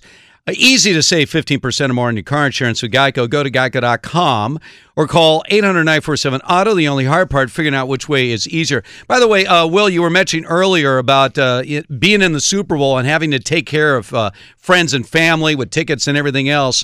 Uh, this just in uh, the Hunt family is hosting 2,000 staff, friends, and family for the Super Bowl. 2,000. Absolutely. That's that's that's a big contingent. By the way, there's a little symmetry here. The 49ers won their last Super Bowl 25 years ago, and the Chiefs won their only Super Bowl 50 years ago. So uh, these are two proud franchises, no question about that. The 49ers, of course, are now trying to join Pittsburgh and New England as the only franchises to win six Super Bowls uh, in their history. Yeah, they haven't been in how long? Kansas City? Kansas City, 50 years. They played in Super Bowl one, which was I'm- not even called I'm Super the Hunt Bowl family. one. I'm buying 2,000 tickets. Now, Yeah. to their own credit, Jed York and the Niners are flying all of their staff out as Yes, well. Yeah, we know. Yeah, we know. Yeah. I'm just saying it's got to be even. No, it doesn't. No, no, no, no, no. no, it doesn't. Um, do you like the new blood? I mean, I mean, Kansas City. It's interesting about Kansas City because you know, again, dating myself. I mean, I watched Super Bowl four. I was 11 years old, uh, and I was a fan of the AFL. It was the last game between an AFL champion and an NFL champion before the two leagues merged officially the following year. And there was still that stigma that the AFL was inferior. Namath had pulled the upset the year before for the Jets. Okay, let me stop you right there, please. What happened? May I? Can I go back in time? Joe Namath. Yeah. In the Hall of Fame because He's in the Hall of Fame because of two things. One, obviously, was the impact of Super Bowl three. In other words, if you go by the can you write the history of the NFL without mentioning this person, the answer is no, because you have to understand the context of what that victory by the Jets did. Right. It legitimized an entire league Yes. that was already going to merge with the NFL. There were a lot of people that were sort of saying they're merging these two leagues, but they're not equal. right. The Jets were the third best team in the AFL behind the Raiders and the Chiefs, and they beat not just a good Colts team, a historic Colts team that year. Yep. The other thing about it is Joe Namath was the first quarterback ever to throw for 4,000 yards in a season, and he did it in a 14 game season. By the way, it was not done again until Dan Fouts 12 years later when they went to a 16 game season. So when you look at Joe Namath's numbers, and he had 50 more interceptions than touchdowns, barely completed 50% of his passes, 27,000 passing had a losing record, it takes it out of context. We talk about peak value. See, this is the whole, the whole argument. It's like the Kurt Warner situation or Terrell Davis. You know, Tony Boselli is another guy in that list. You know, guys that had short careers, but when they were there, like at their peak, they were a dominant player. That was Joe Namath. I mean, he wasn't just a guy. Um, when he signed out of Alabama to join the AFO and the Jets, um, he put that franchise on the map. So Passed for 4,000 yards once in a season. Right. And over 20 touchdowns twice. Right, but again, you I- have to put in the context different of the no, I time. let, understand. let, I let's, understand. finish. Well, that, that again, if you're looking at the overinflated numbers you see right now, where everybody throws their 4,000, 5,000 yards, nobody throws interceptions or anything like that. How did you compare with your contemporaries? Were you a dominant player during the time that you played? Not in comparison to guys that played 50 years later. You got to look past the numbers. Football to me is not a numbers game. Baseball is for some reason. I as a I'm saying from a numbers So what guy. is football? If it's not a numbers thing to you, it's a Football is an impact on your sport. I mean, I, I look at a Hall of Fame. so what you're saying is Eli's in the Hall of Fame. Should be. Well, no. Well, okay. Johnny Unitas, 40,000 passing yards. Yeah. About 50 more touchdowns than interceptions. Right. Well, Johnny Unitas is one of the greatest quarterbacks of all time. That's what the Hall of Fame is for. But I will. Well, Bart Starr never threw more than 16 touchdown my- my- passes so- in a season. So my reason for asking, but he also won five NFL championships. My reason for asking that question is Yeah. I, I already I knew the answer. I want to hear you say. it. And Right. yes, Joe Namath, his impact in terms of his legacy and the history, how the history of the game has changed Right. because of what he did in terms of guaranteeing the victory to you know for Right. legit reason. It wasn't so much like I guarantee because we're a better team. It was we're a better league.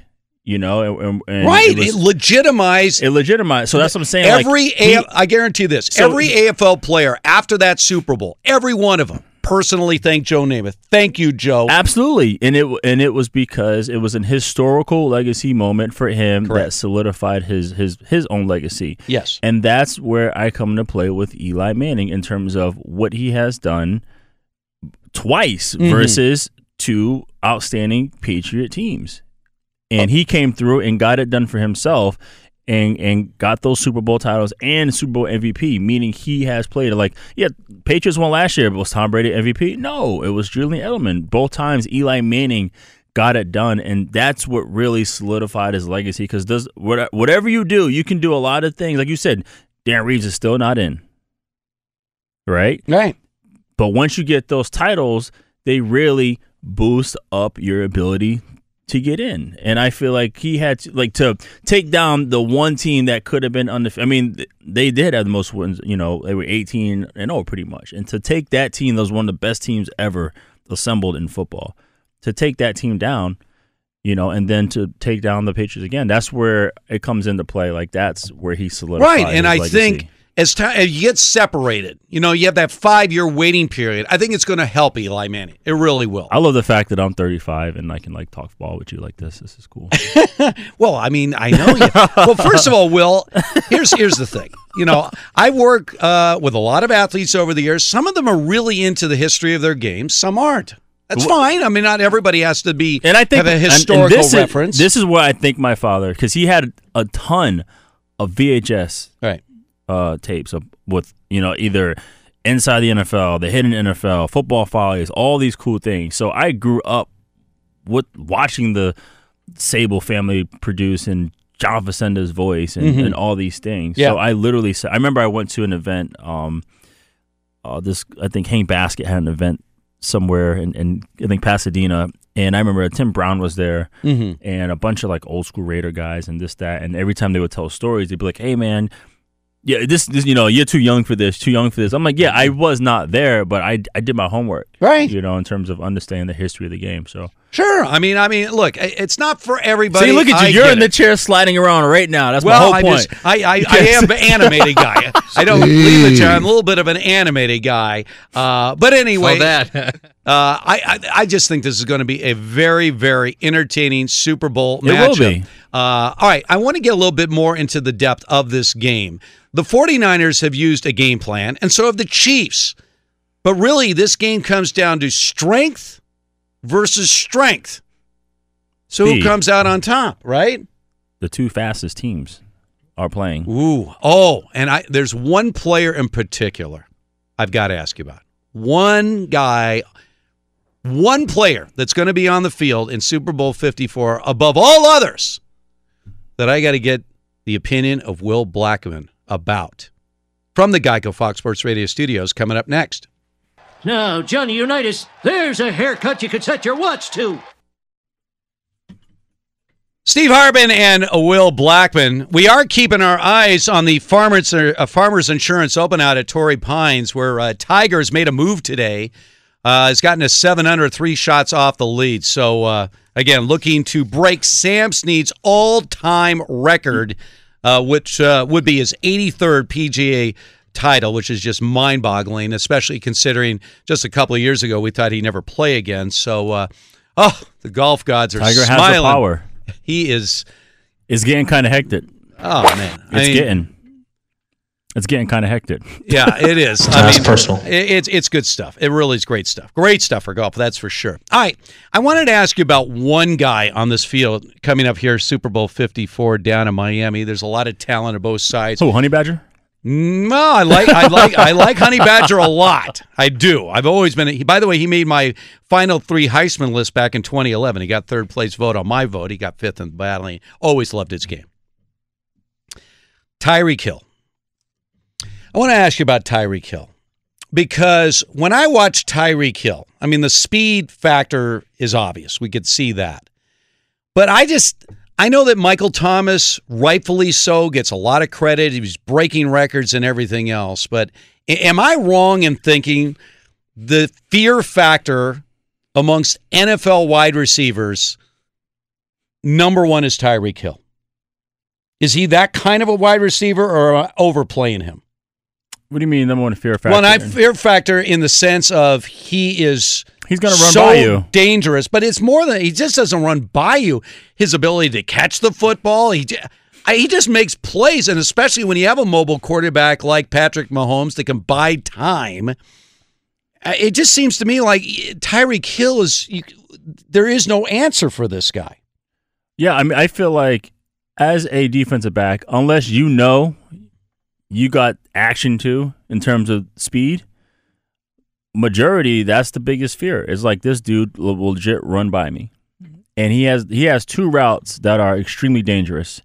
When he's in the slot, he he'll run the, the slot fade route, and that is this is what's crazy to me is I I watch these defenses and I watch safeties. It's like in the history of football for offenses, I don't care who the coordinator is, if your fastest player or your best receiver is in the slot, he is getting the football. Period. And so what's mind boggling is when I see Tyreek Hill in the slot, let's say if it's twins, he's number two, or if it's trips, he's the third receiver, uh, counting outside in. The safety does not even lean over there. Like that's where the ball is going because that's the that is the easiest throw. You give room for for the receiver. I mean, you've seen Joe Burrow hit that route like three times in the championship game. Also, too, the other route he runs that that deep over route where he starts on the left hash and he ends up catching the football on the far right numbers because it's easy to separate from that. He's that fast, and that's where it makes it dangerous because yes, you you want to account for him, but this is where it makes crazy. You also have Sammy Watkins. You also have Hardman. You also have, you know, Kelce You also- Robinson. You, have all these other guys. Mm-hmm. You know, where it's legit track meet. And I remember Tyreek Tyreek Hill said in one of his interviews is that the, all the receivers get together and they they do legit track workouts. They run repeat three hundreds, repeat four hundreds, two hundreds. And if they're if they're training like that, Mm-hmm. you already know what time it is. They're conditioned to run all damn day. All right. So the Titans decided to drop everybody in coverage. They didn't have a pass rush. I mean, they were rushing three guys. Mahomes had all day. And again, when I get back to a guy like Tyreek Hill, he's not just running. I mean, he can find an open spot. If you're going to give them enough time, he's going to find his way to get open. So, whatever the Titans were doing, I, I can't think that is a strategy the 49ers are going to follow. So, with all that speed that they have at wide receiver, and with this superhuman quarterback who can throw anything, and Well, by and, time, and can run. and can run. So, what is your what is your Well, here's the What difference. is your strategy? Well, here's the difference. One, they you look at the Titans secondary. They have one player that can that can for real run and keep up, and that's Adoree Jackson. Right. But you know, obviously his his coverage skills are questionable. He's just a really good athlete overall who can play offense, defense, returner Mhm. like he did in college. Um, Logan Ryan's really good player. really good technical, technical, but not like fast like that. Then you look at the safeties: Kenny Vaccaro, uh, Kevin Byard, same thing. Really good, smart veterans, uh, elite in terms of Byard. He's a you know, first team All Pro guy. But when there's a track meet out there, it's different. So if you want to drop everybody, do you have enough pass rushes that can get it done? You look at San Fran. Mm. They have a bunch of young guys who can run, and they got they got Sherman, who's the general back there in terms of what's going on. You have linebackers that could run. You can drop all those guys in the coverage, play whatever you want, and you have four legit pass rushers that can cause havoc. And that is the benefit that, that the Niners have over everybody. And by the way, Dee Ford, of course, came over from Kansas City. When he was out, suddenly that pass rush wasn't as formidable as far as the 49ers concerned. Once he's come back, wow. I mean, their depth on that defensive line is second to none and in that's this league important. right now. And that's important. Absolutely important. And when I was on my two teams, the Giants, both both years, uh, they had. Well, I was on the second team. That year, we had a huge rotation, eight guys rotating, hitting Tom Brady. We're in the Geico Fox Sports Radio studios. Much more breakdown of Super Bowl 54 coming up next. There's no distance too far for the perfect trip. Hi, checking in for. Or the perfect table. Hey, where are you? Coming! And when you get access to Resy Priority Notify with your Amex Platinum card. Hey, this looks amazing! I'm so glad you made it. And travel benefits at fine hotels and resorts booked through Amex Travel. It's worth the trip. That's the powerful backing of American Express. Terms apply. Learn more at americanexpress.com slash with Amex. At Bet365, we don't do ordinary. We believe that every sport should be epic. Every home run, every hit, every inning, every play. From the moments that are legendary to the ones that fly under the radar. Whether it's a walk-off grand slam or a base hit to center field. Whatever the sport, whatever the moment. It's never ordinary at Bet365. 21 plus only must be present in Ohio. If you or someone you know has a gambling problem and wants help, call 1-800-GAMBLER. Juan Gabriel, Juanquis, Selena, Selena, Celia Cruz, Azúcar, Karol G, La Bichota, Christina Aguilera, Xtina. just to name a few. We're serving the whole story From rags to riches. and all the tea in between. I'm Liliana Vasquez, And I'm Joseph Carrillo. and we're the host of Becoming an Icon Season 2. Guess who's back in the house? And we're bringing you even more stories behind the world's biggest stars in Latin music. Certified Latin royalty. Consider us your star sleuths, your chisme besties, digging beneath los mejores éxitos to bring you everything you didn't know about your favorite Latin icons. Hey, you know what, my boo? You're my favorite icon. Aw, Joseph! Listen to Becoming an Icon, part of the My Cultura Podcast Network, available on the iHeartRadio app, Apple Podcasts, or wherever you get your podcasts. Hi, I'm Michael Rapaport. And I'm Kebe Rapaport. And together we're hosting Rapaport's Reality Podcast. We have a passion for reality TV, and we're inviting you into our living room. We're talking tea, we're dissecting the drama, and we're giving praise to the single greatest form of entertainment on television today. That is right. Reality TV is the greatest form of entertainment on television today. Here are some examples of what you'll hear from us on Rapaport's Reality Podcast. This is where we discuss all things reality TV, all things popular culture. And a little bit of Rapaport's reality, the reality of bit. us. We're a little figuring bit. out. And if we had been recording these last four or five days, Ooh. it, it would have been, Ooh, would've been the podcast juicy. would have taken a, a, a left turn. Listen to Rapaport's reality with me, Kebe Rapaport. And me, Michael Rappaport, on the iHeartRadio app, Apple Podcast, or wherever you get your podcast. Ah, yes, rolling along on this big, big Saturday, eight days away from kickoff of Super Bowl 54. We are coming to you live from the Geico Fox Sports Radio studios.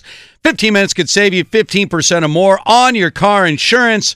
Visit geico.com for a free rate quote. All right, so, um, by the way, a little side note here White House visit. I see where Jed York says he hopes the 49ers are in position to visit the White House. Richard Sherman is on record saying, I don't think that's going to happen. How do you feel about that? Are these White House visits uh, even necessary. I, I, I, I because they become so polarizing. So, and whatever side you're on, whether, I mean, there were those that didn't go when Obama was president. Obviously, there are those that don't go when Trump was president.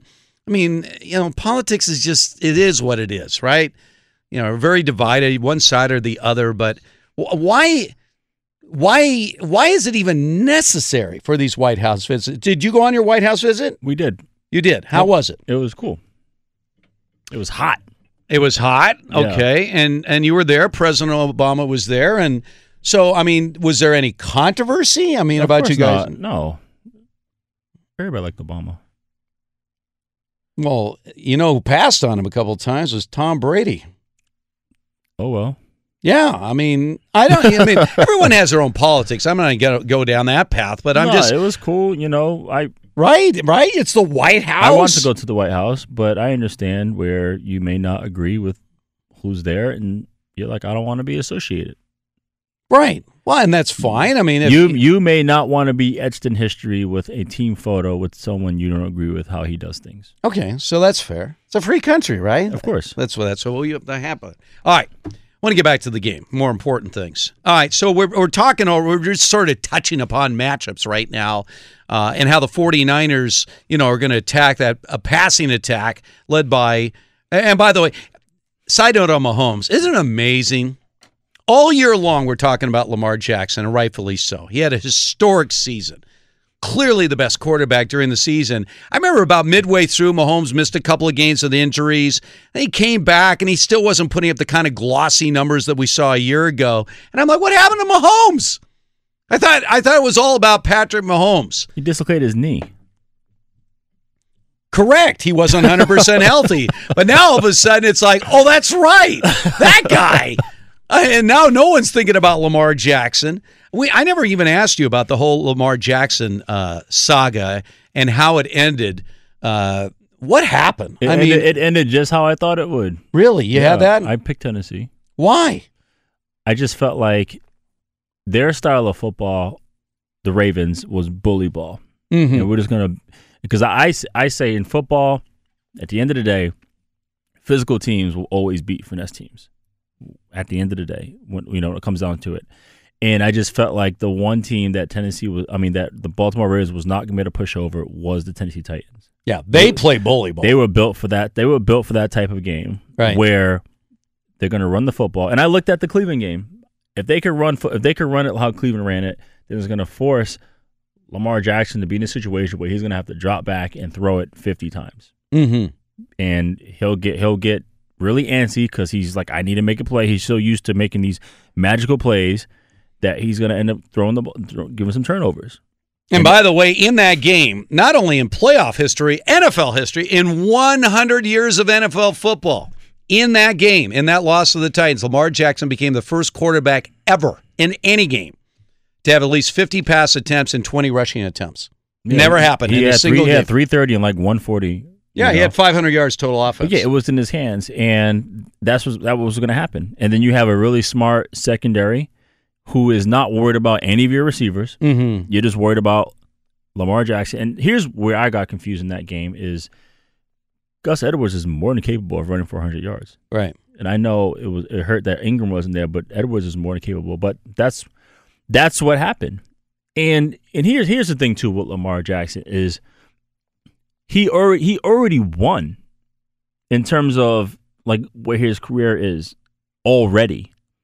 For him to finally have his first full year as a starter and to do what he has done already he already won. Like, yes, he's gonna walk across that stage, you know, next week and and be the MVP.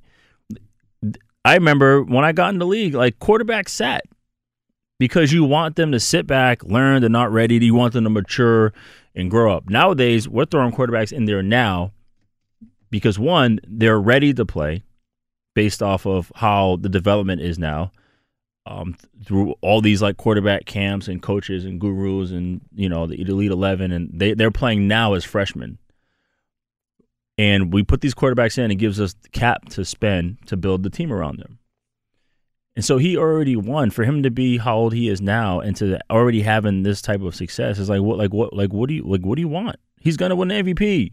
Oh, he can't, he's gonna win the MVP. Right, and well, and that and that also also gets in the argument about all these awards. and this is every sport, by the way: NHL, Major League Baseball, NFL, NBA. The awards, the season awards, are voted on at the end of the regular season. Now they're always handed out much later, so sometimes it can be awkward. Like, wait a second, he's the MVP, he's the coach of the year. Do you see what happened in the playoffs? The voting is done. Yeah, Baltimore regular regular season. Do you like that? Do you Baltimore lost, right? and he still had 330 and 140. Right. So he still played. I mean, right? They weren't the plays that were made that helped them be in position to you know actually win the game, but he still had a crazy game. He had a crazy game, but I also it's interesting. He's only lost three regular season games as a starting quarterback, and he's 0 2 in the playoffs. And, and we've been talking about, you know, legacy and how the postseason makes your legacy and the validity of Eli Manning as a Hall of Fame quarterback because of those two magical Super Bowl runs. You know why they lost? Because Derrick Henry ran on air. That's why. Yeah. That's why they lost. Because he had 180 yards rushing plus. That's why they lost. And as uh, Kansas City found out, the way to stop Derrick Henry is get the lead. Because he was on pace for another huge game against Kansas City early on when the Titans were up 17 7, but once they fell behind, no But- more Derrick Henry. But they also made some outstanding tackles. Mm. Like Sorensen was making unbelievable tackles on on Derrick Henry.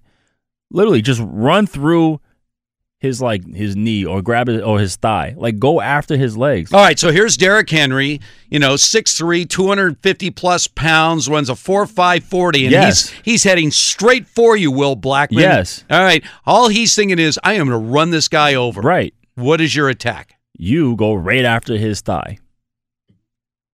That's your best chance. And how's that impact feel when you hit that thigh? It depends. Depends what shoulder pads you have on. Depends on your build. Mhm, yeah. You know, j- run through his thigh. Because if there is one weak spot that he's looking for, it is between the ankles Mm-hmm. and the quad. It's quad, knee, shin. You you lay into that, and that's what happened. Sorensen came in an angle, dove right in there, and and Derrick Henry tried to avoid it, and he ended up taking out both legs. Right. Where guys do the dumbest thing is they're trying to strip the ball from Henry. If you go at his shoulders, you're gonna get thrown to the bleachers. That is a guarantee. I don't understand why guys do that every time. Like, stop reaching. When I saw that run last year versus the Jaguars, where he ran down the field and just smacked everybody out the way, it's like, why are you reaching for his upper body? Let me ask you this about the 49ers offense. Obviously, their game plan is to run the ball. Mostert comes out of nowhere. Nowhere. Has one of the greatest playoff games in history. 220 yards, four touchdowns. I mean, it's a very short list of playoff games to match that one for Mostert, uh, especially after Tevin Coleman went down. So, can the 49ers follow that same game plan? Because statistically, the Chiefs are not a good run defense. It would seem to me the 49ers should have the same level of success, of even greater success, going against that Chiefs defense with a run dominated offensive game plan. Well, here, here's what makes defending both teams difficult. So when I look at the Niners, this is why I feel like they're a tough matchup for anybody, is because every single person, like if you're dressed for that game on offense and, and you're a skill guy, you're touching the football. Everyone is getting the football. Everyone on that team is really good at yards after catch. Emmanuel Sanders was a pretty good punt returner. Deebo Samuel in college did everything that he's doing right now. You got three running backs that are capable. We don't know uh, Coleman's situation, and off the bench, I mean, you got Dante Pettis who has the record for punt returns in college. Everyone who touches the football, that's why Jimmy Jimmy Garoppolo will throw a six yard pass and it'll turn into a fifty yard gain. I look at Kansas City, same thing. Everybody on that offense will touch the football. Everybody in that offense can catch a six yard route and turn it into a 50 yard gain. Everyone on their offense probably runs a 4 3. wow. I'm okay. Now, all right. Well, that's not fair. That's what I'm saying. Yeah. So uh, it's like it's like what do you what do you do? You go at the head of the snake. Can you affect Mahomes? The game that they lost last year, that was one of the best games I've ever seen versus the Rams. The Rams end up getting to Mahomes. Yes. That was the issue where Right. Mahomes started turning the ball over and then defense started scoring points. Right. I could see this game being like that where it's a 50 45 like that type of game where it's just like points after points after points because the the running backs are just as explosive. I think Mostert and Breida they both are 4-3 guys. And that's the type of offense where not taking any credit for them, but if you go back into history, you you look at Mike Shanahan, the running backs he had, you know, outside of, you know, Portis and Terrell Davis, guys were in there. I mean, Olandis Gary came in there and, and got a thousand yards. And then you look at what Kubiak did. You know, he revived Justin Forsett's career in Baltimore, getting him into the Pro Bowl with that offense. Right. All right. Uh, as we get ready for this uh, Super Bowl, uh, one thing about the NFL celebrating 100 years is that every single decade has had a clearly defined team of the decade. It's amazing how they've been able to do this over their history. So, is it possible that one of these two teams could become the team of the decade in the 2020s? We'll tell you who has a better chance of being that team from the Geico Fox Sports Radio studios coming up next. This is it. We've got an Amex Platinum Pro on our hands, ladies and gentlemen. We haven't seen anyone relax like this before in the Centurion Lounge. Is he connecting to complimentary Wi Fi? Oh my, look at that, he is! And you will not believe where he's going next. The Amex dedicated card member entrance for the win! Unbelievable! When you get travel perks with Amex Platinum, you're part of the action. That's the powerful backing of American Express. Terms apply. Learn more at americanexpress.com slash with Amex. At Bet365, we don't do ordinary. We believe that every sport should be epic. Every home run, every hit, every inning, every play. From the moments that are legendary to the ones that fly under the radar. See for yourself when you sign up today and get $150 in bonus bets when you bet just $5. Whatever the sport, whatever the moment, it's never ordinary at Bet365. 21 plus only must be present in Ohio. If you or someone you know has a gambling problem and wants help, call 1-800-GAMBLER. Terms and conditions apply. Juan Gabriel. Selena. Selena. Celia Cruz. Azúcar. Karol G. La Bichota. Christina Aguilera. Xtina. Just to name a few. We're serving the whole story. From rags to riches. And all the tea in between. I'm Liliana Vasquez. And I'm Joseph Carrillo. And we're the host of Becoming an Icon Season 2. Guess who's back in the house? And we're bringing you even more stories behind the world's biggest stars in Latin music. Certified Latin royalty. Consider us your star sleuths, your chisme besties, digging beneath los mejores éxitos to bring you everything you didn't know about your favorite Latin icons. Hey, you know what, my boo? You're my favorite icon. Aw, Joseph. Listen to Becoming an Icon, part of the My Cultura Podcast Network, available on the iHeartRadio app, Apple Podcasts, or wherever you get your podcasts.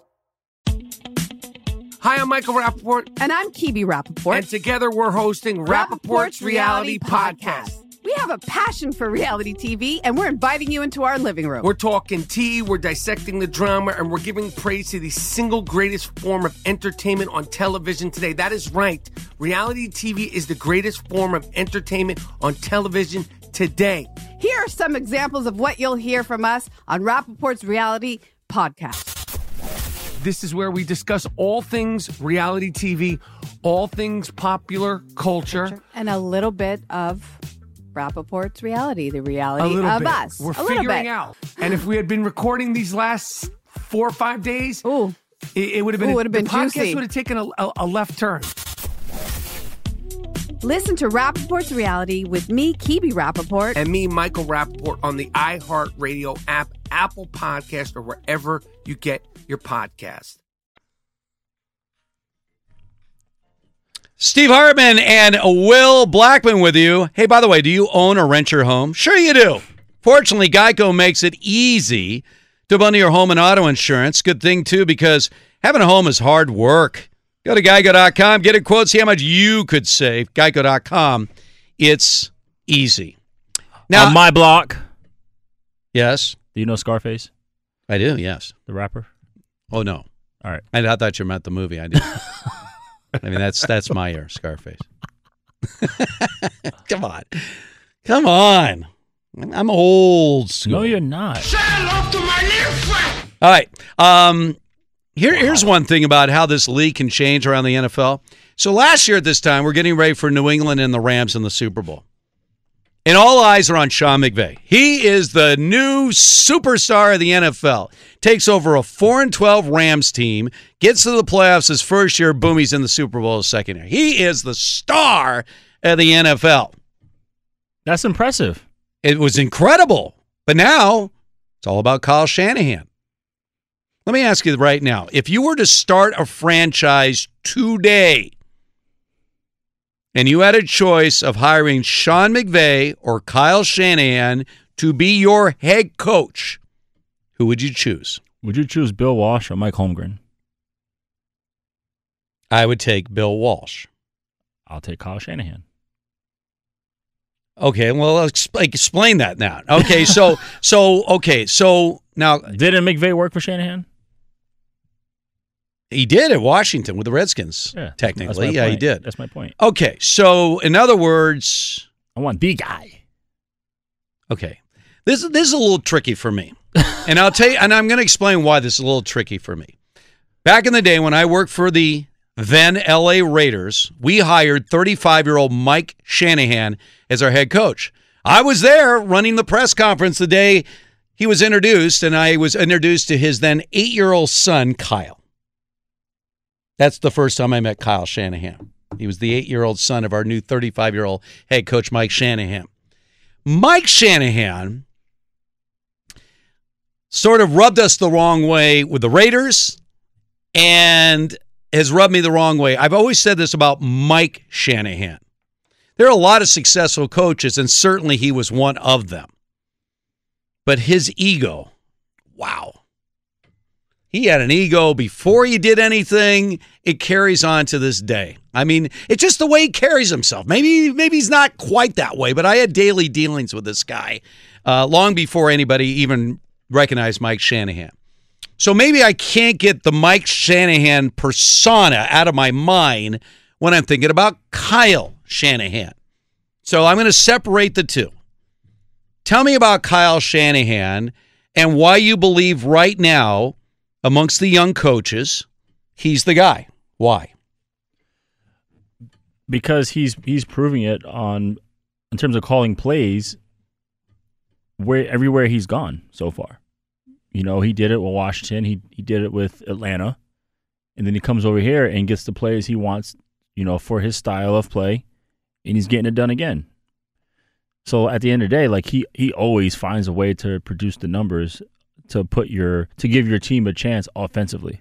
I'm always curious about this. When you and, and when you're a defensive player and you're preparing against the other team's offense and you're watching film and everything else, how do you take into account play calling by the other team? In other words, trying to anticipate a pattern or anything as far as the plays they call.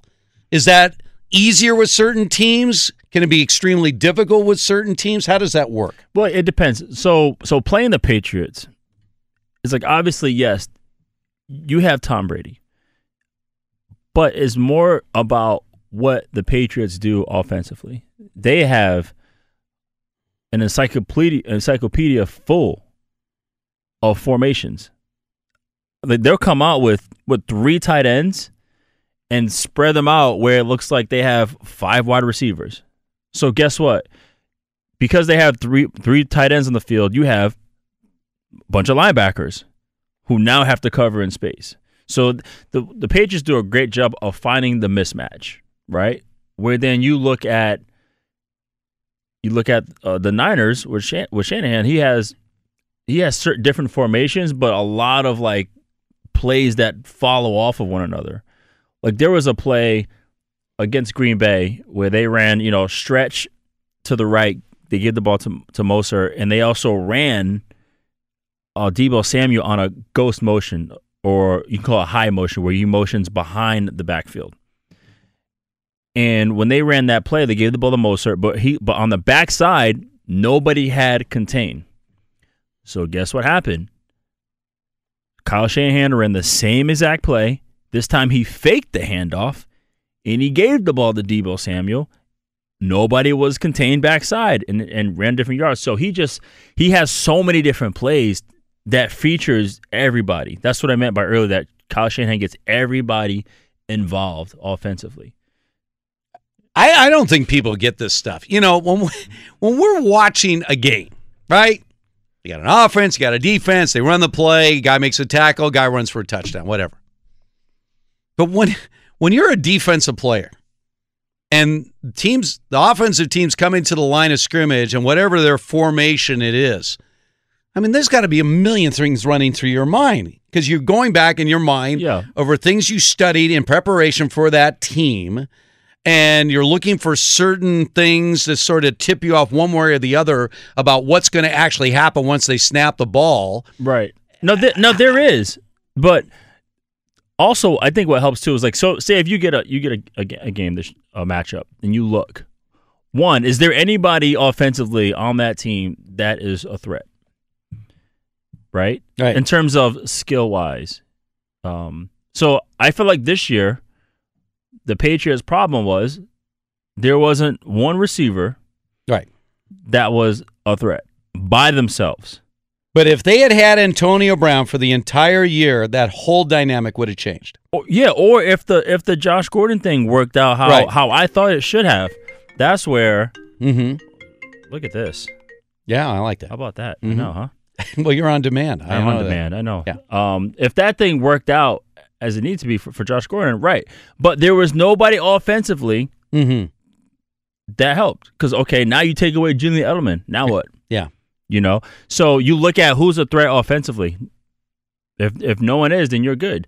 If playing Green Bay, you know, once again, you got one guy, Aaron Rodgers. You got to stop him. Mm-hmm.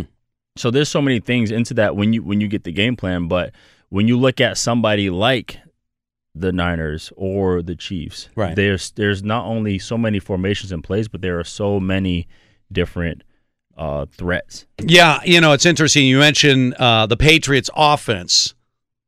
You remember when they got Randy Moss? Suddenly they're setting records. I mean, they went from a good offense to a record setting offense. Same thing when Gronk was at its peak. When you suddenly have an elite guy that other defense has to account for. Let me ask you this. Was there a better midseason acquisition in the NFL than Emmanuel Sanders? And what is what did he mean for that 49er offense? That was that was the big play receiver that they were missing. That was you know they had you know Goodwin who you know yes he can he's a track guy who can like the, the word is take the top of the defense. They had a Pettis who very athletic but maybe had issues making the tough third and 10, third and 15 catch. But you have a guy, Emmanuel Sanders, who can do both, who has played in big games, who is an elite level type of receiver. That I mean that that that was everything for them. Because now it opened things up for everybody else. When you have a guy that can do that, that's that's where it matters. You know, that's where Green Bay struggled because Davante was it. All right, on the other side, I want to get down to uh, what the Chiefs' defensive strategy is going to be in this game. Because there's a lot of big questions going against that 49er offense. We know what 49ers are trying to prepare for, right? All that speed and a guy named Patrick Mahomes. What on the other side of the football? We're on the Geico Fox Sports Radio studios right here in the Geico Fox Sports Radio studios. Let's find out what's trending once again. By the way, have you been watching some of this uh, golf here, uh, Mr. Gascon? No, why? Uh, a guy named Tiger Woods is on fire. Is it a major? Ooh. Wait a second. What about the fact that he's going for the all-time it- career record Is it a major? for wins? I mean, does that matter to you? No, I guess not. No. So you say call you in April when we get the uh, Masters going. I, I mean, I, that's what it's all about, right? Oh, I thought it was all about Tiger. Like anytime Tiger's on a leaderboard anywhere. Well, yeah, if you're a network, of course it is. No. I mean, Thousand bucks, you missed that putt. he brings in the money. But Well, yeah, by, by the way, no one ever tells Gascon how to prioritize his updates. All right, don't even go there. are you sure? Gavin tries to tell you me. tell me. Oh, I just oh, no. I'll decide. Farmers Insurance opens and Steve took us there. We will lead there. Ryan Palmer is your leader. He's at 10 under par right now. And Tiger Woods, he's two strokes behind the leader. Jon Rahm is at minus eight as well. JB Holmes at minus eight. Brandt Snedeker is one stroke behind him as well. And Rory McIlroy is at six under par as we speak. Guys, Major League Baseball, Dodgers president Stan Kasten actually addressed the media today talking about the Astros, the Red Sox. A little bit of a quote here from him. He says, As to anything more than that, let's remember the investigation isn't over. And I really want to wait until it's over to find out things that we do not know. I like to have answers to the questions of what happened by whom and to when. I don't have any of those just yet. I'm also interested to read the Astros plan and have things to say at some point very soon. I want to hear that also before we say anything more about what happened, obviously, with the 2017 World Series and 2018 Dodgers lost both those times to Houston and the Boston Red Sox. College basketball scene today. Number 14 West Virginia had no problems with Missouri, winning at 74 to 51. Number 21 Illinois taking on Michigan. Dosunmu, top of the key, driving, pull up from 15 is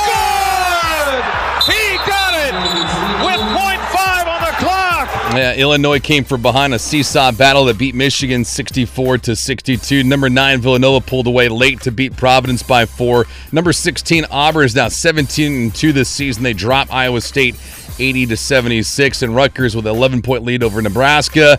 Louisville up by 20 over Clemson. Fellas, back to you. All right, David, thank you very much. Once again, we're coming to you live from the Geico Fox Sports Radio studios. Easy to save 15% or more on your car insurance with Geico. Go to geico.com or call 800 947 Auto. The only hard part, figuring out which way is easier. I've always love the optics of watching any of these college all star games because you have the, the uniforms or generic uniforms, but you have your own helmet, right? So it's, it always looks cool to me, Will, when you have like a, a Michigan helmet and he's playing next to Ohio State, whatever the uh, combination is. Just looks, the optics look good to me. It looks uh, like an all star game. Right. And exactly. So, uh, hey, when you look at a kid like Shea Patterson, who really never blossomed into the kind of quarterback I'm sure Jim Harbaugh was hoping to be at Michigan, does he have a lot of gain by playing in the Senior Bowl? I mean, uh, is this a guy that uh, whose stock could actually uh, shift significantly simply based on his uh, week at the Senior Bowl? Oh, totally. But this is this goes back to my point of maybe maybe it's the system for you. Maybe you, you just have to be in the right place under the right eyes, mm-hmm. throwing to better players. Maybe it'll help you shine. Did you they, when you played in the Senior Bowl? Oh, there's gosh. a pick. just as we say that, Shea Patterson throws a pick. It was he, it was the right read. He yeah. just sailed it. You, got really, hit. I think you got hit. Yeah. Uh, yeah, but that's part of it, though, right? Exactly. That thing was sailed. Um, so let me ask you just quick, uh, and then I'm going to get back to the Super Bowl 54. But when you're in oh, the no, he sailed it. Yeah, he sailed it. uh, he, he was his his back leg seemed to buckle on him as he was planting, whatever reason. Um, but can you, as a player, could you actually request to be sort of put in a certain situation? Like you said, yours was an interesting case because you had been a DB, then you've been a receiver. Now you're trying to prove once again that you are legitimately DB heading into the draft uh, of sort of like creating a certain situation during the game where you could sort of show off something that you're trying to show off at the Senior Bowl? Yeah, I mean, I totally had the option to control my entire narrative because you know teams like, well, what do you, what do you, what do you want to play? Okay, you know? so they asked you. Yeah, so yeah. Uh, the Senior Bowl, I I know that the majority of, of coaches wanted to see me play defensive back. Right. However, after I did that, I was already chosen to play. I mean, to participate at the combine as a wide receiver. So I went to the combine with the receivers. And then I remember um, I think Coach Parcells like raised his hand and wanted me to stay after to do defensive back drills on the field by myself. Right. And then I guess the the guy re- asked any but any of the coaches, and all 32 raised their hands. So it was me on the field by myself doing defensive back drills after I just did a whole day of wide receiver drills. Were you happy with your 40 time at the combine? I was. This was funny. So they never tell you your time. So I remember I ran my first 40, and and meanwhile I didn't really train for the for the combine because mm-hmm. I usually these guys leave school early t- and they have credits left. And I was like, well, I, am already this far. Let me Mhm. just finish. And so I, I went and trained for like a week and came back home and, and didn't train as, as much as I was able to. And I ran my first 40 and, and I texted my brother. And He was like, dude, you better get it going. I was like, what do you mean? He was like, that one, your last 40 was like a, like a, you know, a high four or five. I was like, oh, you know, and then the Mhm. next one I ran uh, way faster. And I think I ended up fitting, I think it was like a four four one was my Wow. unofficial. Mm. Um, but yeah, Gavin, you remember when you got used to run a four four one? You remember that back? Oh, in the yeah, day? yeah. Those were the back days. in the day. Um, all right, let's get let's get back to Super Bowl fifty four. yes, when I'm kicking, when I'm kicking the door to let me in, that's when Gavin runs his four yeah, four. exactly. um, all right, so let's let's get back to Kansas City strategy defensively going against the 49ers. So what we've seen so far from the 49ers is run, run, run. We're going to run the ball right down your throat. If you can't stop it, guess what? We're going to continue to run the ball. We've talked about Emmanuel Sanders. We talked about George Kittle. Let's get let's get to Kittle a little bit more. Um, you know, you you've you've seen dominant defensive uh, tight ends, you know, and obviously Gronk has been the standard. I mean, we've seen a lot of great ones over the years: Tony Gonzalez, uh, Antonio Gates, guys like that. Um, what is it about what what is it about George Kittle that makes him such a challenge for opposing defenses? what makes him a challenge is he's he's very uh very old school in terms of his style of play. Mm-hmm. You can tell he takes pride in in being a, a receiver and feels like he can win every single matchup. But also he takes pride in doing his job and executing the right block at the right time. Right. Every time.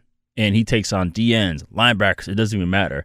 And he's he's physical enough and strong enough. I, I gained so much respect for him because during during the season he he had like so many injuries. Uh, even he had that hyperextended knee where, especially nowadays, guys are just tapping out like that's it. And Mhm. for him, he just he just fought through it as best he could and still had you know explosive plays. And but not not only what that does for in terms of gaining my respect, but just imagine the respect he gains from his peers on his own team just to show like okay this is our leader this is amazing because here's the thing that people don't understand in the nfl is like right there are tons of really really outstanding athletes but there are very few leaders. Mm-hmm. there are very few guys that can motivate themselves. You know that's why you you, you if you follow guys you'll see all kinds of motivational posts inspirational things and quotes and what have you. But when push comes to shove, a lot of guys are looking around to, to see, and that's that's where he rises above in terms of his his stature as the best tight end. All right, so if you're the Chiefs right now and you're looking at this 49er offense, first of all, Mostert just ran for 220 and four touchdowns. Um, we talked about Emmanuel Sanders. You're we talked about run. George Kittle. But I mean, is there also a certain level of respect for Kyle Shanahan's play calling where you say, if we overcompensate to try to shut down the run, I mean, I, I sometimes it's at that reverse psychology where you're saying, all right, they're running the ball so effectively. Of course, they think that we're going to, you know, stack it up to try to stop the run, and they know that. And then all of a sudden, they're going to come throwing the ball all over the place. And a guy that threw eight passes one game uh, is going to throw thirty the next. I mean, how much of that psychological warfare goes on, especially if you have that kind of respect for the play caller in Kyle Shanahan? Well, I mean, number one is when you when you have a, a quarterback who has the, I guess the lowest yards per catch or Mhm. yards per per pa- pass.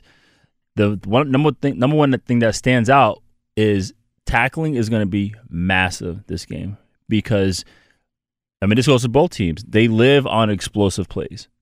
You know, the the Niners have that stretch uh, the zone where it's like you find the first gap and you put your foot in the ground and go and you got two running backs who are healthy that can go, and and Breida and Mostert. So the number one thing for the Chiefs is is gap integrity. Like don't don't get greedy. Don't try to be a hero and and jump a different gap and try to make a play and try to slip through. No, you literally stay there and you dance with this offensive line, and you give the running backs nowhere to go. You know, and then a lot of teams they have defensive ends or players that have contained that get so greedy and they want to go underneath and try to go after Garoppolo or try to run down the tackle from the backside is like, no, like just stay where you are. Because there's a lot, there's a lot going on. There's motions, shifts, adjustments, there's different personnels. Play defense on on the play. Don't worry about all that stuff. Yeah, defensively, and I've, I've talked to so many defenders, you have to have, I, I use the term adult. And, and, and being responsible to stay in their lane. Yeah. I mean, you can have guys that have that you know freakish athletic ability to sort of freelance and, and go their way, but you can only get away with that if there's guys staying home. Yeah. Somebody has to stay home and take care of business to allow this other guy to just sort of run free and run crazy all over the field. Right. And d- guess in terms of one of the best acquisitions, This is it. We've got an Amex Platinum Pro on our hands, ladies and gentlemen. We haven't seen anyone relax like this before in the Centurion Lounge. Is he connecting to complimentary Wi Fi? Oh my, look at that, he is! And you will not believe where he's going next. The Amex dedicated card member entrance for the win! Unbelievable! When you get travel perks with Amex Platinum, you're part of the action. That's the powerful backing of American Express. Terms apply. Learn more at americanexpress.com slash with Amex. At Bet365, we don't do ordinary. We believe that every sport should be epic. Every home run, every hit, every inning, every play. From the moments that are legendary to the ones that fly under the radar. Whether it's a walk-off grand slam or a base hit to center field. Whatever the sport, whatever the moment. It's never ordinary at Bet365. 21 plus only must be present in Ohio. If you or someone you know has a gambling problem and wants help, call 1-800-GAMBLER. Juan Gabriel. Juanquis. Selena. Selena. Celia Cruz. Azúcar. Karol G. La Bichota. Christina Aguilera. Xtina. Just to name a few. We're serving the whole story. From rags to riches. And all the tea in between. I'm Liliana Vasquez. And I'm Joseph Carrillo. And we're the host of Becoming an Icon Season 2. Guess who's back in the house? And we're bringing you even more stories behind the world's biggest stars in Latin music. Certified Latin royalty. Consider us your star sleuths, your chisme besties, digging beneath los mejores éxitos to bring you everything you didn't know about your favorite Latin icons. Hey, you know what, my boo? You're my favorite icon. Aw, Joseph. Listen to Becoming an Icon, part of the My Cultura Podcast Network, available on the iHeartRadio app, Apple Podcasts, or wherever you get your podcasts. Hi, I'm Michael Rapaport. And I'm Kebe Rapaport. And together we're hosting Rapaport's, Reality, Podcast. We have a passion for reality TV, and we're inviting you into our living room. We're talking tea, we're dissecting the drama, and we're giving praise to the single greatest form of entertainment on television today. That is right. Reality TV is the greatest form of entertainment on television today. Here are some examples of what you'll hear from us on Rapaport's Reality Podcast. This is where we discuss all things reality TV, all things popular culture, and a little bit of Rapaport's reality, the a reality little of bit. us. We're a little figuring bit. out. And if we had been recording these last four or five days, Ooh. it, it would have been, Ooh, would have the been podcast juicy. would have taken a, a, a left turn. Listen to Rapaport's reality with me, Kebe Rapaport. And me, Michael Rapaport, on the iHeartRadio app, Apple Podcast, or wherever you get your podcast. last year, you know, Kansas City felt like they needed to upgrade their play caller on defense Mm-hmm. And also bringing an ace on defense. And they got one of the best leaders that no one really talks about much in, in Honey Badger. And also bringing in Steve Spagnuolo, a coach with Super Bowl winning experience. By the way, when you watch Tyrann Mathieu tackle people, he just hits them and they go down. You like that style? He's he's he's by far one of the one of the most instinctive players in in the history of the game. Yeah. and, and on every level. Like he he'll he'll sit there and the ball would just hit him in the back of the head, or the play would be right there in front of him. It's it's it's very. Does he remind you of like a Charles Woodson type guy? No, he's in that category. Yeah. he's in that category of a Polamalu, uh, Ed Reed, Charles Woodson, Rod Woodson. Yes, I could say Rod Woodson too. Yeah. Yeah, because he exactly he just. I feel like what Rod Woodson though, like he he did his homework in terms of Right. like he always just I feel like with Ed Reed, like no, all those guys studied their their Sure. tail off, but it's just like Charles Woodson. Okay, the game Bills versus the Browns. Jo- I remember Ed Reed and Charles Woodson were at the game. This is this year. They were at the game on the sideline, right, watching. Josh Allen throws the ball away, and it hits Charles Woodson in the chest, and he catches it. But that's to my point. like the guy is not even playing, And he's in the right place at the right time. and it found both of them. Yeah, Yeah.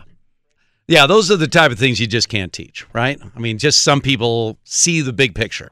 Uh, we're in the Geico Fox Sports Radio studios. I've been I've been informed, Will, that uh, Gavin is about to unleash something new in our final segment. Something I, you know, again, I don't have. He's the producer, right?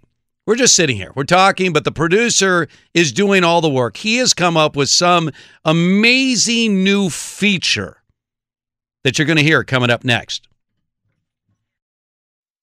Bundle home and auto with Farmers Insurance and you could save an average of 20%, a better pairing than pineapple and pizza. There, I said it. Call 1 800 Farmers for a quote today. We are farmers. Bum, bum, bum, bum, bum, bum. Reported 2018 nationwide average savings underwritten by Farmers Truck Fire Insurance Exchanges and Affiliates. Products not available in every state.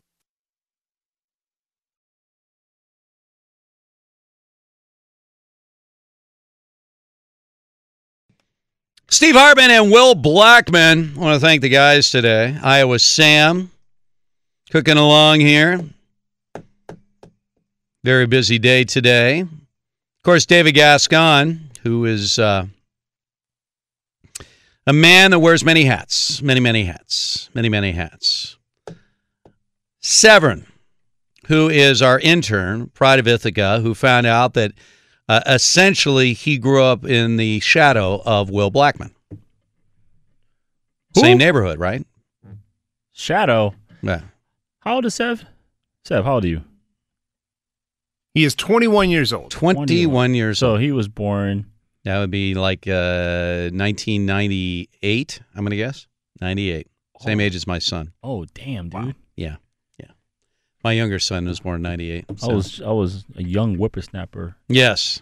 But I mean, you were like already a legend at that point. headed to Bishop Hendricken High School. Yeah. uh, and then there's Gavin.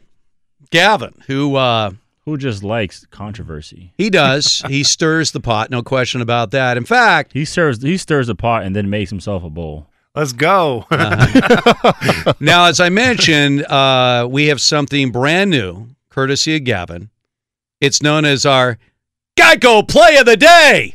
Patterson is under center and he fakes the handoff. Play action. He looks out of the backfield and wide open is Darius Anderson inside the 20, 15, 10, 5. Touchdown!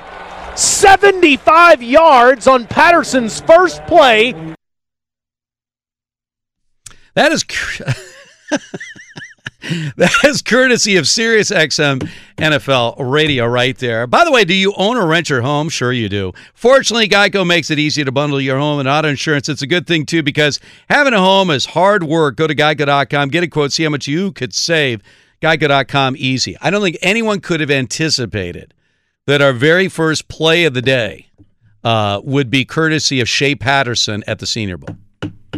Is it- Wahoo! Uh, by the way, are you guys working uh, Super Bowl Sunday with me next Sunday? Oh yeah, we'll oh, be yeah. here. All right, so we're all here for Super Bowl Sunday. Uh, are you going uh, at all to Miami? Will, are you going to? Nope. Nope. Do you normally uh, head down to the Super Bowl site? I'm Nope. sure you've been to. No. Nope. So since you actually played in the Super Bowl, how many times have you gone to the Super Bowl site? Once. One time. Yeah, I went to the Super Bowl 50. Took my wife and I went. I had tickets and um, couldn't find a suitor, and my wife and I was like, "Well, let's, why don't we just go? Mm-hmm. You know, it's a short flight to San Fran, so Well, my I don't know about your experience at the Super Bowl. I've actually attended, been in attendance at four Super Bowls. I've covered 24 Super Bowl weeks, but I always leave and I always feel like those four Super Bowls are four Super Bowls I missed. Because to me the Super Bowl is about the whole experience, the TV experience and everything else. I mean, when you're at the game, to me it's like a game. If it's a good game, you're there. If it's a bad game, eh, you know. You know, I don't know. How was your Super Bowl game experience that day? yeah, that was the only game I went to. It was cool. You Yeah. know, I I got to enjoy. I got to enjoy uh, Von Miller playing Mhm. playing a heck of a game. Unbelievable game. But um, Yeah, that was about it. It was just a nice trip for my wife and I. Yeah, uh, I picked Denver that day. I did. I did too. Yeah.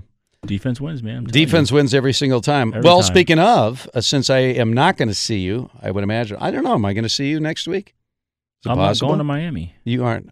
No, no, no. I'm not going to Miami either. I don't know. Hmm? Okay. Uh, well, if I don't get it, it- it- I don't know. I mean, it was a last second deal. I was like, suddenly Will Blackmon's showing up. Uh, do you have an early feel on this game right now? I mean, the game's going to basically kick off as a pick 'em. I mean, there's arguments on both sides. Do you feel that either one of these teams has an advantage that's going to be the difference in the game? The advantage for the Chiefs is Pat Mahomes, Mhm. and for San Fran, it's going to be based on how Jimmy Garoppolo plays. So really- Because yeah. because I mean, if if the Niners can hold Kansas City under 28 points, that's a victory. Mm-hmm. Over under in this game is 54 and a half. I'm over. You go over on this game? Mm-hmm. So like 35-21 is an over.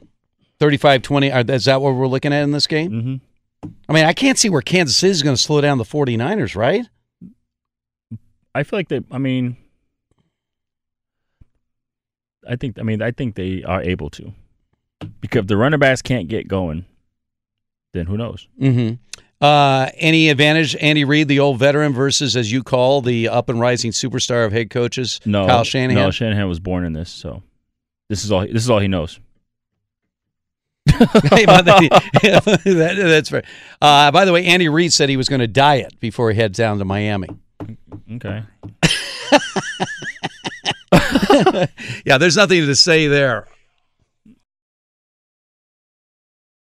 At Bet365, we don't do ordinary. We believe that every sport should be epic. Every home run, every hit, every inning, every play. From the moments that are legendary to the ones that fly under the radar. See for yourself when you sign up today and get $150 in bonus bets when you bet just $5. Whatever the sport, whatever the moment, it's never ordinary at Bet365. 21 plus only must be present in Ohio. If you or someone you know has a gambling problem and wants help, call 1-800-GAMBLER. Terms and conditions apply.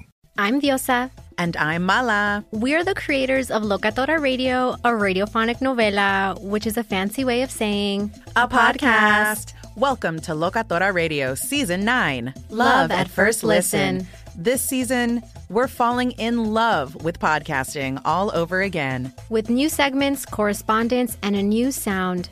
Listen to Locatora Radio as part of the My Cultura Podcast Network, available on the iHeartRadio app, Apple Podcasts, or wherever you get your podcasts. Karol G. Juan Gabriel. Christina Aguilera. What do these three have in common? You mean apart from impeccable style, chart topping canciones, and drama? Facts, yes, all of the above are correct, but most importantly, they're some of the biggest Latin icons in the world. And they're just a few of the game changing Latin stars we're covering in Becoming an Icon Season 2. Listen to Becoming an Icon on the iHeartRadio app, Apple Podcasts, or wherever you get your podcasts. More Than a Movie is back with season two. I'm your host, Alex Fumero, and each week I'm going to talk to the people behind your favorite movies. From The Godfather, Andy Garcia, He has the smarts of Vito, the temper of Sonny, the warmth of Fredo, and the coldness of Michael. to the legend behind La Bamba, Lou Diamond Phillips. When I walked in, I didn't think I had a shot at Richie because John Stamos' picture was already up on the wall. Listen to More Than a Movie on the iHeartRadio app, Apple Podcasts, or wherever you get your podcasts.